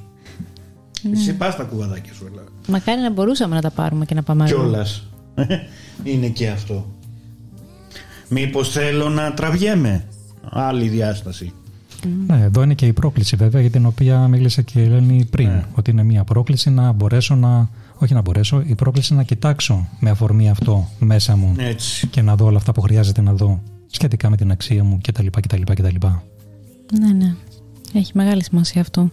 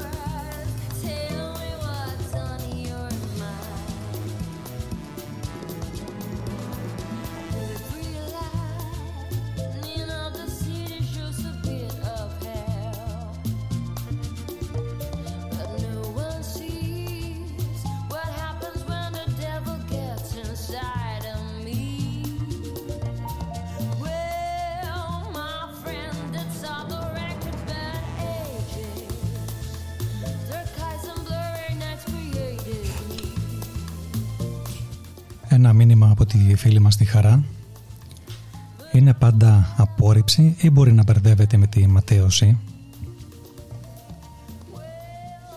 Ωραίο ερώτημα και μπαίνω τώρα σε μια διαδικασία λίγο να το σκεφτώ κι εγώ και να δω πώς είναι για μένα. Αυτό που σκέφτομαι έτσι σαν πρώτα πρώτα είναι ότι για μένα έτσι όπως το αντιλαμβάνομαι τουλάχιστον ότι η απόρριψη είναι μια μορφή ματέωσης. Με την έννοια ότι όταν γίνομαι αποδέκτης μιας απορριπτικής συμπεριφοράς όταν με τη συμπεριφορά σου δηλαδή με απορρίπτεις μπορεί να νιώθω και μια ματέωση πολύ περισσότερο όταν περιμένω από σένα να ικανοποιήσεις την ανάγκη μου να με αποδεχτείς με αυτή την έννοια.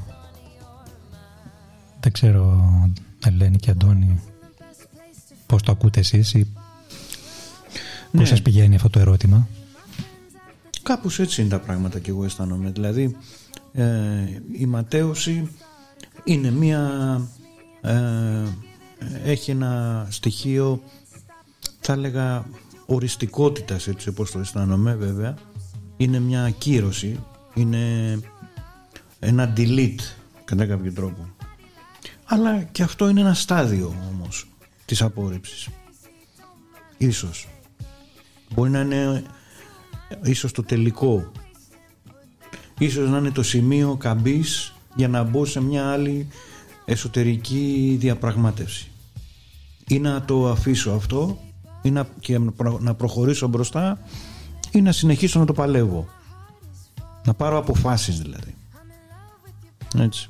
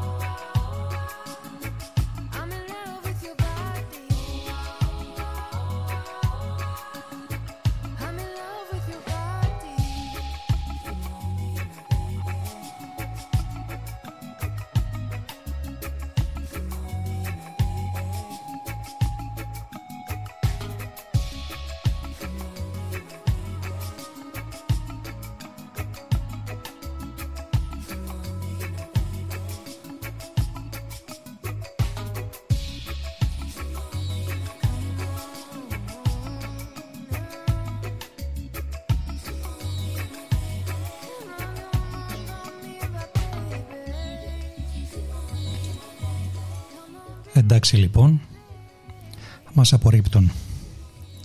Και το κρίσιμο ερώτημα είναι και τι κάνουμε λοιπόν με αυτό; Τι κάνουμε με αυτόν τον πόνο της απόρριψης; Πώς τον αντιμετωπίζουμε, πώς τον διαχειριζόμαστε πιο αποτελεσματικά; Και εδώ είναι μεγάλη συζήτηση. Θα ήθελα έτσι λίγο να αναφερθούμε και να μείνουμε σε αυτό το κρίσιμο σημείο μιλώντας για διάφορους τρόπους ή για αυτά που χρειάζεται να γίνουν και ίσως δώσουμε και μια έτσι, ψυχοθεραπευτική ματιά για τον τρόπο διαχείρισης. Ξεκινώντας από το κομμάτι και από τη φάση της αναγνώρισης ότι σε, πρώτη, σε πρώτο χρόνο αυτό που χρειάζεται να γίνει είναι να αναγνωρίσουμε καταρχήν την ίδια την απόρριψη. Και αυτό μπορεί να ακούγεται πολύ απλό, αλλά δεν είναι καθόλου απλό, αρκεί να σκεφτούμε κιόλας ότι και να αναλογιστούμε ότι υπάρχουν πολλοί άνθρωποι που ακόμα και αυτό το βήμα είναι εξαιρετικά δύσκολο να γίνει. Και εύλογα είναι δύσκολο να γίνει. Δεν είναι πάντα εύκολο να αναγνωρίσεις την ίδια την απόρριψη, ακριβώς διότι από τη φύση της φέρει πόνο. Οπότε στο βαθμό που αναγνωρίζω ότι πονάω, εκείνη την ώρα συνειδητοποιώ και τον πόνο και μου γίνεται έντονο αυτό. Και αν δεν έχω τις ψυχικές αντοχές να τον αντέξω και να τον διαχειριστώ, τότε θα πρέπει για να προστατεύσω τον εαυτό μου να μπω και να υιοθετήσω σε κάποιους μηχανισμούς άμυνας. Να είτε να τον αρνηθώ, να πω μέσα μου δηλαδή όχι δεν πονάω, δεν με έχει απορρίψει, είτε να τον εκλογικέψω και να πω εγώ τον απέρριψα και όχι εκείνος ή εγώ την απέρριψα και όχι εκείνη. Χρειάζεται λοιπόν να διαρωτηθούμε και να δούμε, να στραφούμε μέσα μας και να δούμε τι είναι αυτό που απορρίπτεται μέσα μας, τι είναι αυτό που πληγώνεται δηλαδή μέσα μας, με ποιο κομμάτι του εαυτού μας έχει να κάνει, έχει να κάνει με την αξία μας, με την αξιοπρέπειά μας, έχει να κάνει με κάτι άλλο; Να δούμε δηλαδή πόσο πολύ πληγώνεται αυτό το κομμάτι μέσα μας και τι είναι αυτό που το κάνει να νιώθει ότι απορρίπτεται; Είναι μια απόρριψη που με συνδυλεύει, που με καταρακώνει. Τι είναι αυτό που την κάνει μη διαχειρίσιμη από μέρους μου; Με άλλα λόγια, πώς και με πονάει τόσο πολύ. Άρα σαν πρώτο, σαν πρώτο βήμα, από τη δική μου ματιά κρίνω ότι είναι πολύ σημαντικό στάδιο, αρχικό, να αναγνωριστεί ο πόνος και να βρω τη δύναμη και το κουράγιο σε πρώτη φάση να μιλήσω γι' αυτό. Και εδώ αναδεικνύεται και ο ρόλος ε, ενός θεραπευτή όταν υπάρχει μια τέτοια ανάγκη δηλαδή να βοηθήσει κάποιον να αντέξει αυτόν τον πόνο και να μιλήσει γι' αυτόν, να τον αναγνωρίσει με άλλα λόγια. Όπως πάντα η αναγνώριση του προβλήματος είναι και η αρχή της λύσης του. Έτσι δεν λέμε συνήθως. Νομίζω και εγώ ότι δεν μπορώ να φανταστώ κάποιο άλλο αρχικό βήμα σε οτιδήποτε και αν έχουμε να αντιμετωπίσουμε. Και τελικά ο άλλος τι απορρίπτει; Απορρίπτει πράγματι εμάς ή αυτό που προβάλλει σε εμάς; Και εμείς γιατί νιώθουμε τόσο έντονα την απόρριψη; Μήπως ε, κάτι κρύβεται κάτω από την απόρριψη του άλλου; Μήπως εμείς οι ίδιοι δεν αποδεχόμαστε τον εαυτό μας; Και βγαίνει δηλαδή και ένας πιο εσωτερικός φόβος; Ότι ο άλλος είδε κάτι που και εμείς φοβόμαστε ότι μπορεί να το έχουμε, ένα έλλειμμά μας, μια, ένα μειονέκτημά μας; Ή κάτι που δεν το έχουμε, δεν το έχουμε διαλευκάνει, δεν το έχουμε δει. Δεν έχουμε δει την πραγματική του αξία. Ναι, ακριβώς. Είναι πολλά τα θέματα. Και σίγουρα έχουν να κάνουν με το πώς νιώθουμε εμείς οι ίδιοι με τον εαυτό μας με την αξία που του δίνουμε και του άλλου και φυσικά την αξία που νιώθουμε ότι έχουμε εμείς οι ίδιοι. Και αμέσως μετά Ελένη σε συνέχεια αυτόν που λες ε, παίρνω δηλαδή να πω ότι μπαίνουμε στο κομμάτι της, ε, της αυτοφροντίδας. Ότι ωραία το αναγνωρίσαμε αυτό. Τι γίνεται μετά; Αναγνωρίζω ότι πονάω. Ότι κάτι μέσα μου πονάει. Ότι κάτι μέσα μου έχει πληγωθεί. Ότι ένα κομμάτι του εαυτού μου υποφέρει από την απόρριψη. Εκεί ακριβώς χρειάζεται να δούμε μέσα μας και να αναρωτηθούμε με ποιους τρόπους πώς μπορούμε να φροντίσουμε αυτό το κομμάτι μέσα μας που έχει απορριφθεί; Τι μπορούμε δηλαδή να προσφέρουμε εμείς οι ίδιοι στον εαυτό μας που πονάει; Μπορούμε να του πούμε κάτι, να στραφούμε σε αυτό το κομμάτι και να του μιλήσουμε; Μήπως χρειάζεται να απευθυνθούμε στον εαυτό μας και να του πούμε κάποια καλά λόγια αποδοχής και αναγνώρισης που μπορεί να χρειάζεται; Να ενισχύσουμε δηλαδή λίγο την αξία μας που μπορεί να το χρειαζόμαστε τόσο. Ναι, μου αρέσει αυτό που λες Μάρια, το να ενισχύσουμε τον εαυτό μας. Γιατί καμιά φορά πέφτουμε στην παγίδα να προσπαθούμε να αλλάξουμε τη γνώμη του άλλου. Και αυτό μας πάει σε ένα μονοπάτι λίγο περίεργο και συνεχίζει να μεγαλώνει και να μεγαλώνει και να γίνεται ακόμα μεγαλύτερη απόρριψη γιατί δεν έχουμε βρει ουσιαστικά ε, αυτό που είπες πριν, ότι δεν έχει νόημα να κοιτάξουμε τι κάνει ο άλλος. Έχει νόημα να φροντίσουμε τον ίδιο μας τον εαυτό για να δυναμώσει και να καταλάβει γιατί αυτό, αυτή η απόρριψη τον έχει τόσο πολύ βασανίσει. Γιατί αν μπούμε στη διαδικασία να σκεφτόμαστε πάλι τον άλλον, εκεί αρχίζει νομίζω ένα άλλο πρόβλημα. Εξίσου σημαντικό. Γίνεται δύσκολο το μονοπάτι. Ναι, ναι, πολύ δύσκολο. Όλη αυτή η συζήτηση έχει ενδιαφέρον και αισθάνομαι και εγώ ότι σκέφτομαι διάφορα πράγματα. Ας πούμε σκέφτομαι τα βαφτίσια που κάνουμε. Αυτό που πριν ο Μάριος δεν με απέρριψε. Ήταν σε κακή ώρα το τηλεφώνημα που έκανα. Δεν τον πέτυχα σε καλή φάση. Ή δεν φταίει ο άνθρωπος αυτός. Εγώ του μίλησα απότομα. Εγώ δεν έπρεπε να τον φορτώσω με τα θέματά μου. Αυτά είναι βαφτίσια. Μετωνυμίες, να το πω έτσι, με σωστά ελληνικά. Δηλαδή στην ουσία μεταμορφώνομαι, με, μάλλον μετασχηματίζω κάτι σε κάτι άλλο για να μην με χτυπάει το ρεύμα. Αλλά πρέπει να χτυπηθώ από το ρεύμα για να συνέλθω. Πρέπει να καταλάβω ποιες είναι οι διαστάσεις μου, οι συντεταγμένες μου και οι δικές του, οι ειδικές της. Πρέπει να τοποθετηθούν τα πράγματα από την αρχή. Ναι. Ο... Ναι, συγγνώμη. Έλλη. Όχι, όχι, συγγνώμη. Ε, θέλω να πω ότι αυτό ακριβώς... Και μας για να το- πω την, ε, ε, το στίχο μου από τον Ελίτη, αυτό που αγαπώ γεννιέται διαρκώς. Άρα, ό,τι αγαπώ γεννιέται. Έτσι δεν είναι; Ε, θα μου πεις Ελίτης ήταν, αυτό, δεν ήταν... ε. Δεν το είπε έτσι. Θέλω να πω ότι και η ακροάτριά μας η Άννα μου γράφει αυτό ότι η απόρριψη καμιά φορά είναι πολύ σημαντική γιατί μας κάνει να ψάξουμε μέσα μας να δούμε εμείς τι, τι αξία δεν έχουμε δώσει στον ίδιο μας τον εαυτό Ναι, ναι. και να αυτοπροσδιοριστούμε πολύ βασική Είναι δάσκαλος αυτός που μας απορρίπτει. Αυτή είναι η, αυτός είναι ο πυρήνας τελικά Ελένη, αυτών όλων που λέμε. Είναι δάσκαλος. Να τον δούμε ως δάσκαλο, όχι ως εχθρό. Εντάξει αλλά μην Ναι. περάσουμε όλοι να αρχίσουμε να Αλλά όχι απορρίπτουμε να αρχίζουμε τα... με το μαλακό η Είναι δύσκολη απόρριψη μαθητεία αυτή. Είναι λίγο Λοιπόν, ζεν. Είναι λίγο. Αυτή είναι μια άλλη βεντάλια ζεν. Βεντάλια. Άλλη βεντάλια αυτή. Φιλίτσα. με το φιλίτσα. μαλακό η απορρίψη παρακαλώ Μία-μία, όχι όλες Έτσι μαζί. δεν είμαι και... ναι. Όλες οι απορρίψεις να μπουν στη σειρά. Μπράβο. Στην ουρά, μάλλον. Ο φίλος ο Ανδρέας σχετικά με την. Μάλλον διαβάζω το μήνυμά του επειδή το συνδέω και με την εκλογήκευση που ανέφερα πριν. Ο οποίος γράφει τότε να άρχισα να, να απορρίπτω, συνειδητοποίησα ότι δεν υπάρχει η έννοια της απόρριψης. Απλά υπάρχουν μη συμβατότητες και μη συγχρονισμός των θέλω. Βαφτίσια είναι, Αντρέα, βαφτίσια. Άρα δεν θα πρέπει να υπάρχει και αρνητικό συναισθηματικό φορτίο, αλλά εκλογήκευση. Τουλάχιστον έτσι το βίωνα ω απορρίπτων, λέει ο Ανδρέας. Μακάρι να το κατάφερνα και ω απορριπτόμενος. Ευχαριστούμε πολύ, πολύ, Ανδρέα, ωραίο, που πολύ είναι ωραίο εύστοχο αυτό Εύστοχο σε αυτά που συζητάμε ήδη. Gerçek aşkı bulanlara Bakıp görüp anlayana Yaşamaktan korkmayana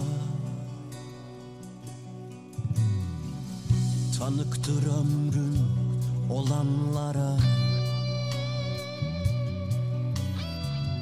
Gerçek aşkı bulanlara Bakıp görüp anlayana Yaşamaktan korkmayana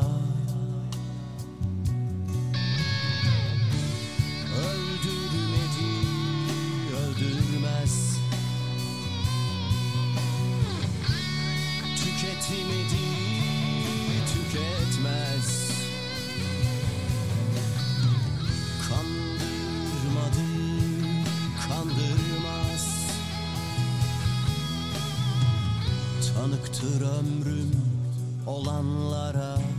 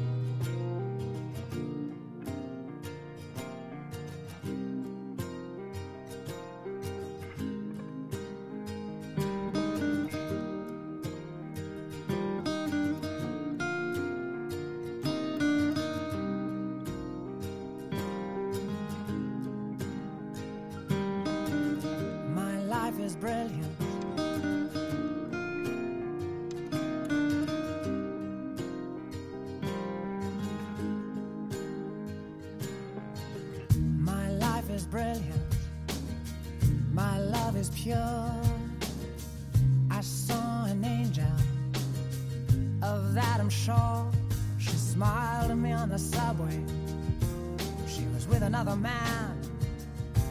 But I won't lose no sleep on that. Cause I've got a plan. You're beautiful. Υποσχεθήκαμε να μιλήσουμε για τις παγίδες τις οποίες μπορεί να πέφτουμε όταν βιώνουμε την απόρριψη. Και μία παγίδα στην οποία μπορούμε να αναφερθούμε είναι η ταύτιση. Η ταύτιση με την ίδια την απόρριψη.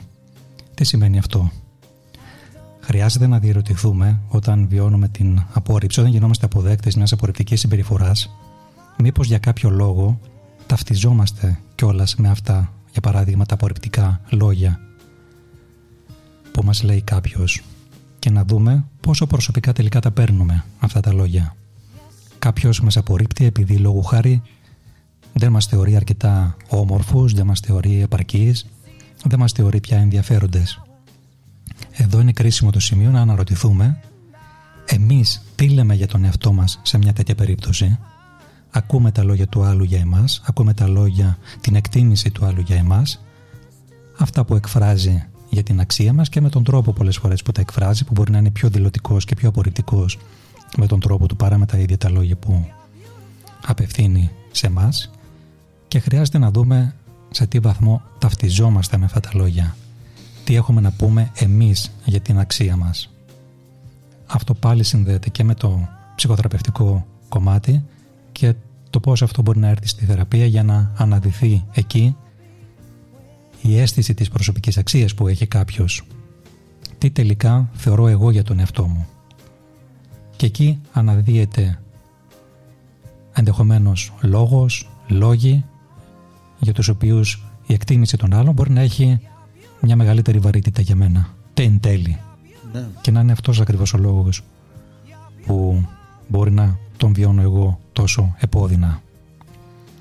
Οπότε είναι κρίσιμο να δούμε μήπως υιοθετούμε άκρητα τη γνώμη των άλλων για το πρόσωπό μας. Μήπως τη γνώμη των άλλων για εμάς τελικά την κάνουμε και δική μας γνώμη. Και μήπως στα λόγια των άλλων ακούμε κάτι για τη δική μας αξία. Με τη δική μας αυτοεκτίμηση. Και σε αυτό να συνδέσω κιόλας και το, το πώς το πώς βλέπουμε εμείς οι ίδιοι τον εαυτό μας και το πόσο, μάλλον, το πόσο πολύ προσφέρουμε αποδοχή εμείς οι ίδιοι στον εαυτό μας. Mm. Δεν μπορεί να γινόμαστε αποδέκτε μιας απορριπτικής συμπεριφοράς, αλλά με αφορμή αυτό μπορεί να αναδυθεί στην επιφάνεια το θέμα της δικής μας θεώρησης και αυτοαπόρριψης, μάλλον η απόρριψη του που δεχόμαστε από τους άλλους, να αναδείξει ένα θέμα αυτοαπόρριψης τελικά. Και αυτό είναι πάλι αντικείμενο εσωτερικής επεξεργασίας. Πάλι χρειάζεται η βοήθεια του Μάριου δηλαδή εδώ. Ως Πάλι στο ψυχοθεραπευτή. Μάριο, Πάλι. πάλι. εκεί. Πάλι. Πάλι εκεί γυρνάμε Και τελικά. πάλι. Πολύ Μην με, σημαντικό. μην με κολακιαβετές γιατί θα Πολύ- το πάρω πάνω μου. ναι. Πολύ σημαντικό θέμα αυτό. Ας μείνουμε στην Ναι. Στην αυτοαποδοχή και στην αυτοαπόρριψη. Που έρχεται μέσα από όλο αυτό που βιώνουμε. Ίσως ναι, να... Και αναρωτιέμαι ένα παιδί που έχει μεγαλώσει σε ένα περιβάλλον που δεν τον ενθάρρυναν ποτέ. μ, Πώς θα αναγνωρίσει όλα αυτά τα σχήματα; Έτσι δεν είναι. Και πώς δεν θα θεωρήσει Και την πώς; απόρριψη του άλλου και δική του προσωπική αυτοαπόρριψη. Και δεν θα Όταν ταυτίζεται. έχει μόνο, ε, έχει εισπράξει μόνο αρνητικότητα ας πούμε, μόνο ε, ακυρώσεις. Πώς θα τα αναγνωρίσει όλα αυτά, πώς θα αναγνωρίσει την αξία του; Ποιος θα του την ε, περάσει αυτή την... ε, είναι, είναι δύσκολα θέματα. Μπαίνει σε ένα τρομερά δύσκολο. Τρομερά δύσκολα. Σε ένα πολύ δύσκολο μονοπάτι. Τώρα λέει μας το λες σε 10 η ώρα. Τώρα σου το λέω. Δεν προλαβαίνουμε να το Δεν γνωρίσουμε προλαβαίνω. τώρα. Την επόμενη φορά. Μπορούμε όμως να μιλήσουμε πολύ γρήγορα για την αυτοενοχοποίηση που έχει να κάνει με το όταν χρεώνω στον εαυτό μου την απόρριψη που δέχομαι από τον άλλον. Μμ. Είναι οι φορές που λέμε ότι μήπως φταίω εγώ που με απορρίπτει και μπαίνουμε σε μια διαδικασία να αναρωτιόμαστε για τους πιθανούς λόγους που κάποιος μας απορρίπτει. Έτσι. Ναι, ναι. Και να το ρίχνουμε πάντα επάνω μας. Μμμ. Μπορεί δηλαδή ο άλλος να πει κάτι, κάτι τρελό. Μπορεί να του φταίει ας πούμε το ύψος μας και εμείς να αρχίσουμε να αναρωτιόμαστε μήπως φταίμε εμείς που είμαστε κοντοί ναι, ναι. ή που δεν έχουμε το ύψος που θα ήθελε. Φτάνουμε δηλαδή σε σημεία περίεργα και η αυτοενοχή είναι τεράστια. Και πόσο βασανιστική μπορεί να γίνει Πολύ, για πολύ. κάποιον. Έτσι, Πολύ. δηλαδή το να τρώγομαι συνέχεια Ακριβώς. και να αναζητώ λόγους ε, της απόρριψης που μπορεί να, να δέχομαι, που έχουν να κάνουν όμως με τον άλλον και όχι με το δικό μου πρόσωπο, αφορούν εκείνον οι δικές του προβολές. Ναι. C'est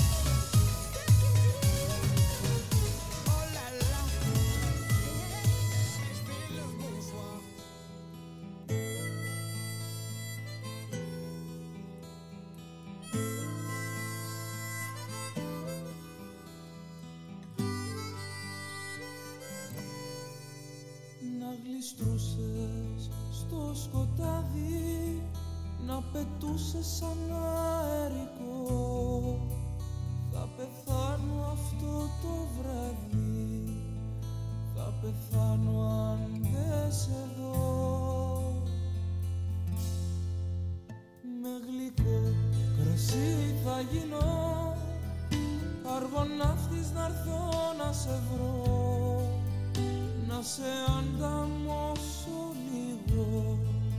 Στις ψυχής μου το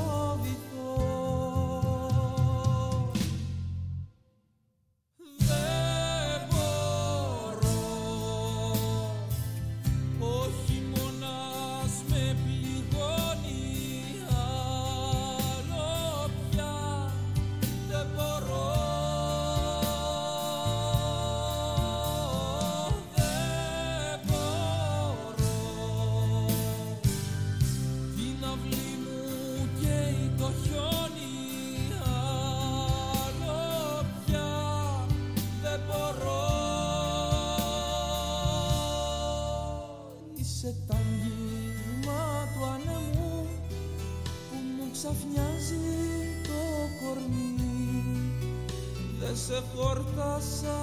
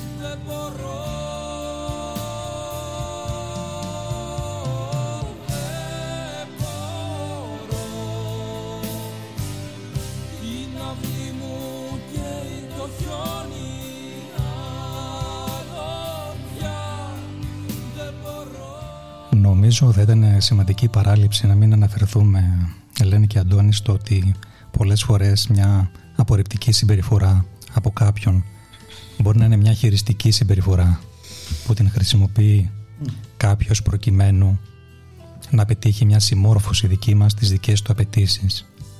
Το σχήμα που μπορεί να πάρει μια τέτοια χειριστική συμπεριφορά, βάζοντάς το σε απλά λόγια και σε εισαγωγικά, είναι ότι αν δεν κάνεις αυτό που θέλω, αυτό που περιμένω από σένα, θα σε απορρίψω. Έτσι. Σωστό. Ναι. Αυτό είναι ακριβώς μέσα στην ερωτική σχέση αναδύεται και υπάρχει σε πολύ έντονο βαθμό. Ναι. Πράγματι. Δυστυχώς ε, πολλοί άνθρωποι που είδο- ίσως φοβούνται και οι ίδιοι την απόρριψη, πάρα πολύ τρομάζουν, ε, φτάνουν να χειραγωγούν με αυτόν τον τρόπο των άλλων για να έχουν το πάνω χέρι ας πούμε, να το πω έτσι λίγο πιο απλά. Μμμ. Κατά κάποιο τρόπο. Και να μην νιώσουν εκείνοι αυτό που τόσο πολύ φοβούνται. Αυτό που τους τρομάζει.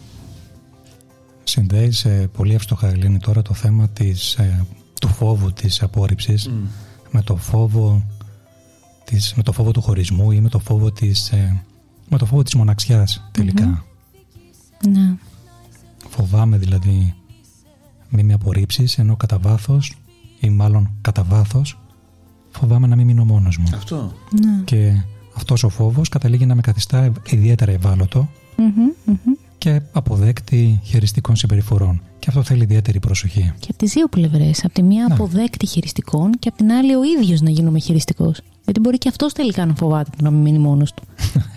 Ναι, Υπό μια άλλη έννοια. ναι, ναι. ναι, Και άρα χειρίζεται τον άλλον για να παραμένει εκεί. Ναι. Όλες λοιπόν αυτές οι διαστάσεις έτσι και πολλές άλλες, πολλές βεντάλιες απόψε, πάρα πολλές.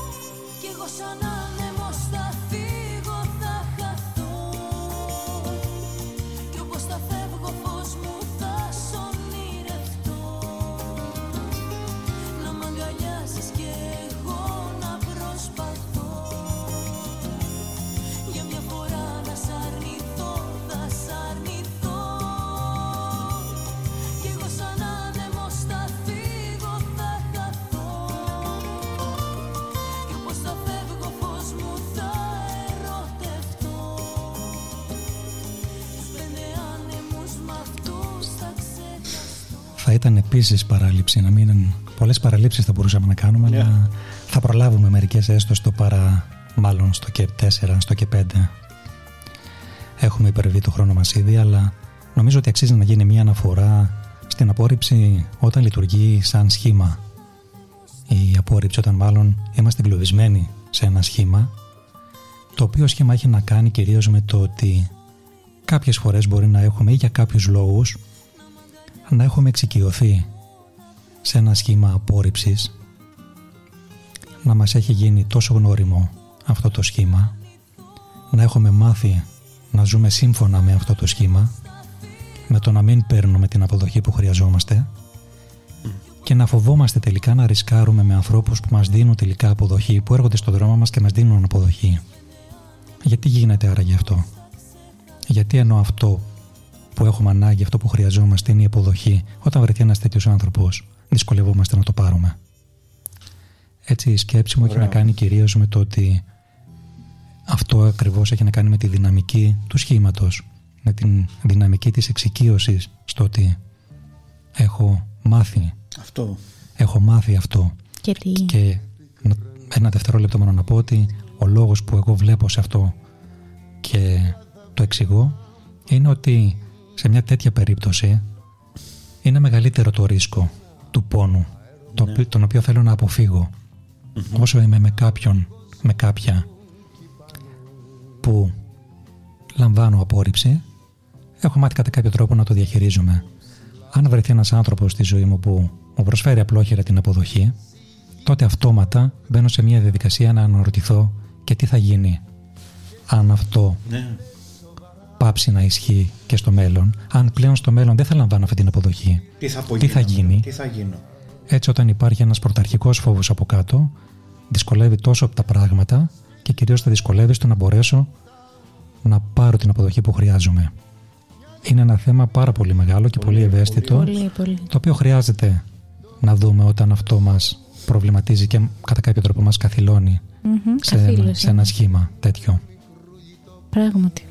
Πολύ σημαντικό θέμα αυτό. Γιατί έτσι καταλήγουμε να προτιμάμε να είμαστε ασφαλείς με ανθρώπους που μας απορρίπτουν Μπράβο. διότι δεν έχουμε να χάσουμε τίποτα αφού δεν θα ρισκάρουμε μαζί τους τίποτα. Κιόλας αυτό. Παρά με Ακριβώς. Το αυτούς έργο το που μας ξέρουμε. αποδέχονται πλήρως. Ακριβώς. Και μας δίνουν αυτή, μπορούν να μας δώσουν αυτή τη χαρά της αποδοχής. Αυτό και αν είναι φοβερό. Επιλέγουμε τον δύσκολο δρόμο οι ίδιοι δηλαδή. Γιατί τον έχουμε μάθει. Αυτό. Έναν Ίσως- επώδυνο δρόμο. Πόδινο, ναι. Προτιμάμε να ζήσουμε έτσι με, Και με χωρίς όλο- χαρά. Ναι, παρά το άγνωστο παραδείσιο που προσφέρει ο άλλος μήπως είναι ψεύτικο, μήπως είναι, δεν το ξέρουμε. Και το Πολύ- υποτιμούμε, ε. Αρχίζουμε και το υποτιμούμε ακριβώς για να το σαμποτάρουμε. Και το σαμποτάρουμε, αυτή τη λέξη. Ναι. Πολύ σωστά, το σαμποτάρουμε. Και τελικά το διαλύουμε. Ακριβώς. Πο- Πόσοι καταστρέφουν δηλαδή τη ζωή τους από αυτό. Ε; Μια τουλάχιστον Αυτοκαταστροφικές τάσεις. χαρούμενη και ευτυχισμένη συγκυρία, ας πούμε, που θα μπορούσε να ζήσουμε. Και σε ελληνικά έργα τα έχουμε δει αυτά από παλιά, δεν θέλει να το πω. ναι. Βεντάλιες. Βεντάλια, Ξαναγράφει ναι. ο, Η Φίνος Φιλμ μας τα έδειξε. ο Ανδρέας. Ανοίγεται λέει θέματα καινούρια. Ε, ναι. Φαύλος, φαύλος κύκλος. Ναι, ναι. Είναι Δεν πολλά τε- τα θέματα. Δεν τελεύουν.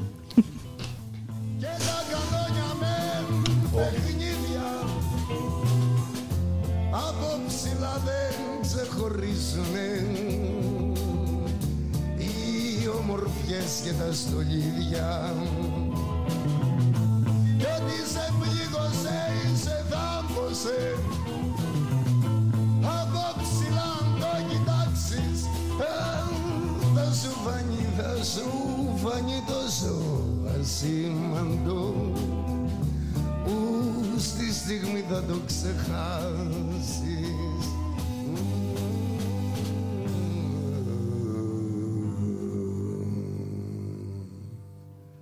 Αγαπημένη μου μην κλαις. Πάμε μαζί ψηλά αν θες Να δεις τη γη απ' της σελήνη Ένα φεγγάρι είναι και εκεί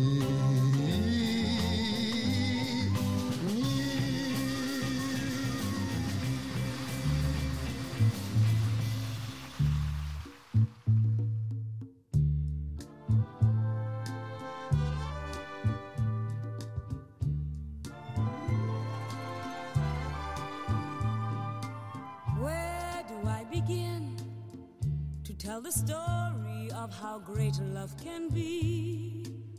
The sweet love story that is older than the sea. Αυτό το τραγούδι είναι για να ερωτευτούμε. και να μην φοβηθούμε την απόρριψη. για βάλτε λίγο Μάριο να το ακούσουμε.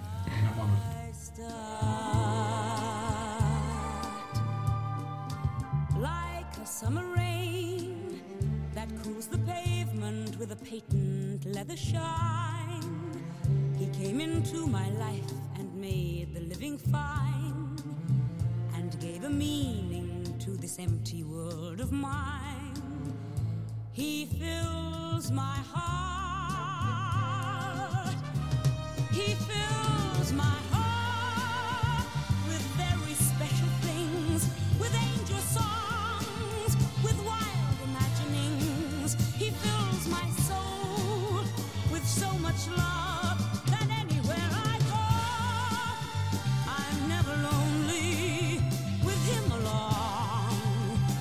could be lonely? I reach for his hand, it's always there.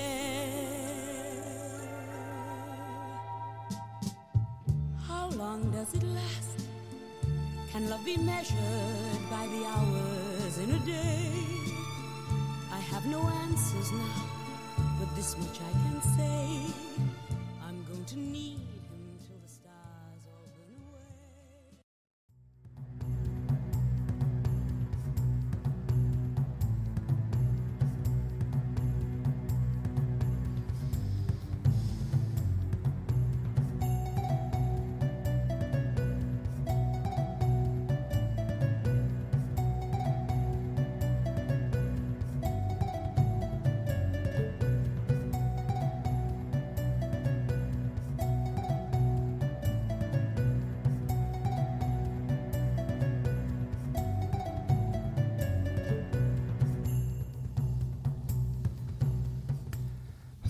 Φίλες και φίλοι Κροατές, κάπου εδώ η εκπομπή μας έφτασε στο τέλος της. Το θέμα της απόρριψης λίγο έως πολύ μπορεί να μας αφορά όλους, όπως και η ανάγκη μας για αποδοχή. Ανάγκη απόλυτη για την ύπαρξή μας, για την επιβίωσή μας, φυσική είτε συναισθηματική. Οι σημαντικοί κυρίως άλλοι μπορούν ή θελημένα ή μη να μας πληγώσουν και αυτό κάποιες φορές φαίνεται να είναι αναπόφευκτο αφού στο παιχνίδι των διαπροσωπικών, ιδιαίτερα των ερωτικών σχέσεων, όλα τα ενδεχόμενα παραμένουν ανοιχτά. Να πληγωθούμε αλλά και να πληγώσουμε. Να απορριφθούμε αλλά και να απορρίψουμε. Φαίνεται ότι στις ανθρώπινες σχέσεις ο πόνος της απόρριψης ίσως είναι αναπόφευκτος.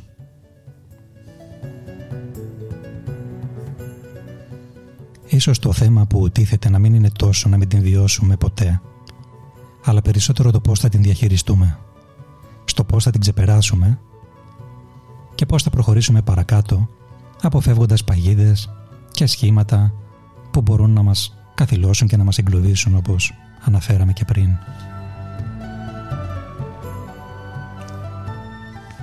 Ήταν χαρά μας που αγγίξαμε αυτό το μεγάλο θέμα σε κάποιο βαθμό και επεξεργαστήκαμε έστω κάποιες πτυχές του.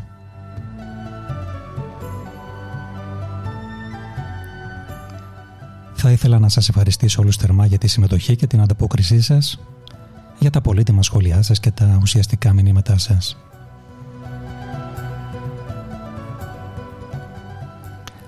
Ελένη και Αντώνη, Αντώνη και Ελένη, να σας ευχαριστήσω προσωπικά για την παρουσία σας εδώ, η οποία ήταν ουσιαστική και εξαιρετικά πολύτιμη. Και εμείς ευχαριστούμε, Μάρια. Εγώ σας ευχαριστώ και τους δύο. Ήταν πολύ ωραία αυτή η εμπειρία η σημερινή. Θα τη θυμάμαι.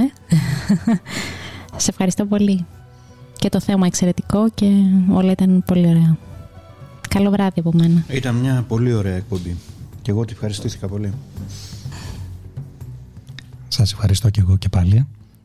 Θα ήθελα να κλείσω με κάτι τελευταίο έτσι για να στοχασμό όπως το συνηθίζουμε στην εκπομπή μας και να πούμε ποιος άραγε κρατάει στα χέρια του το κλειδί της αυτοεκτίμησής μας.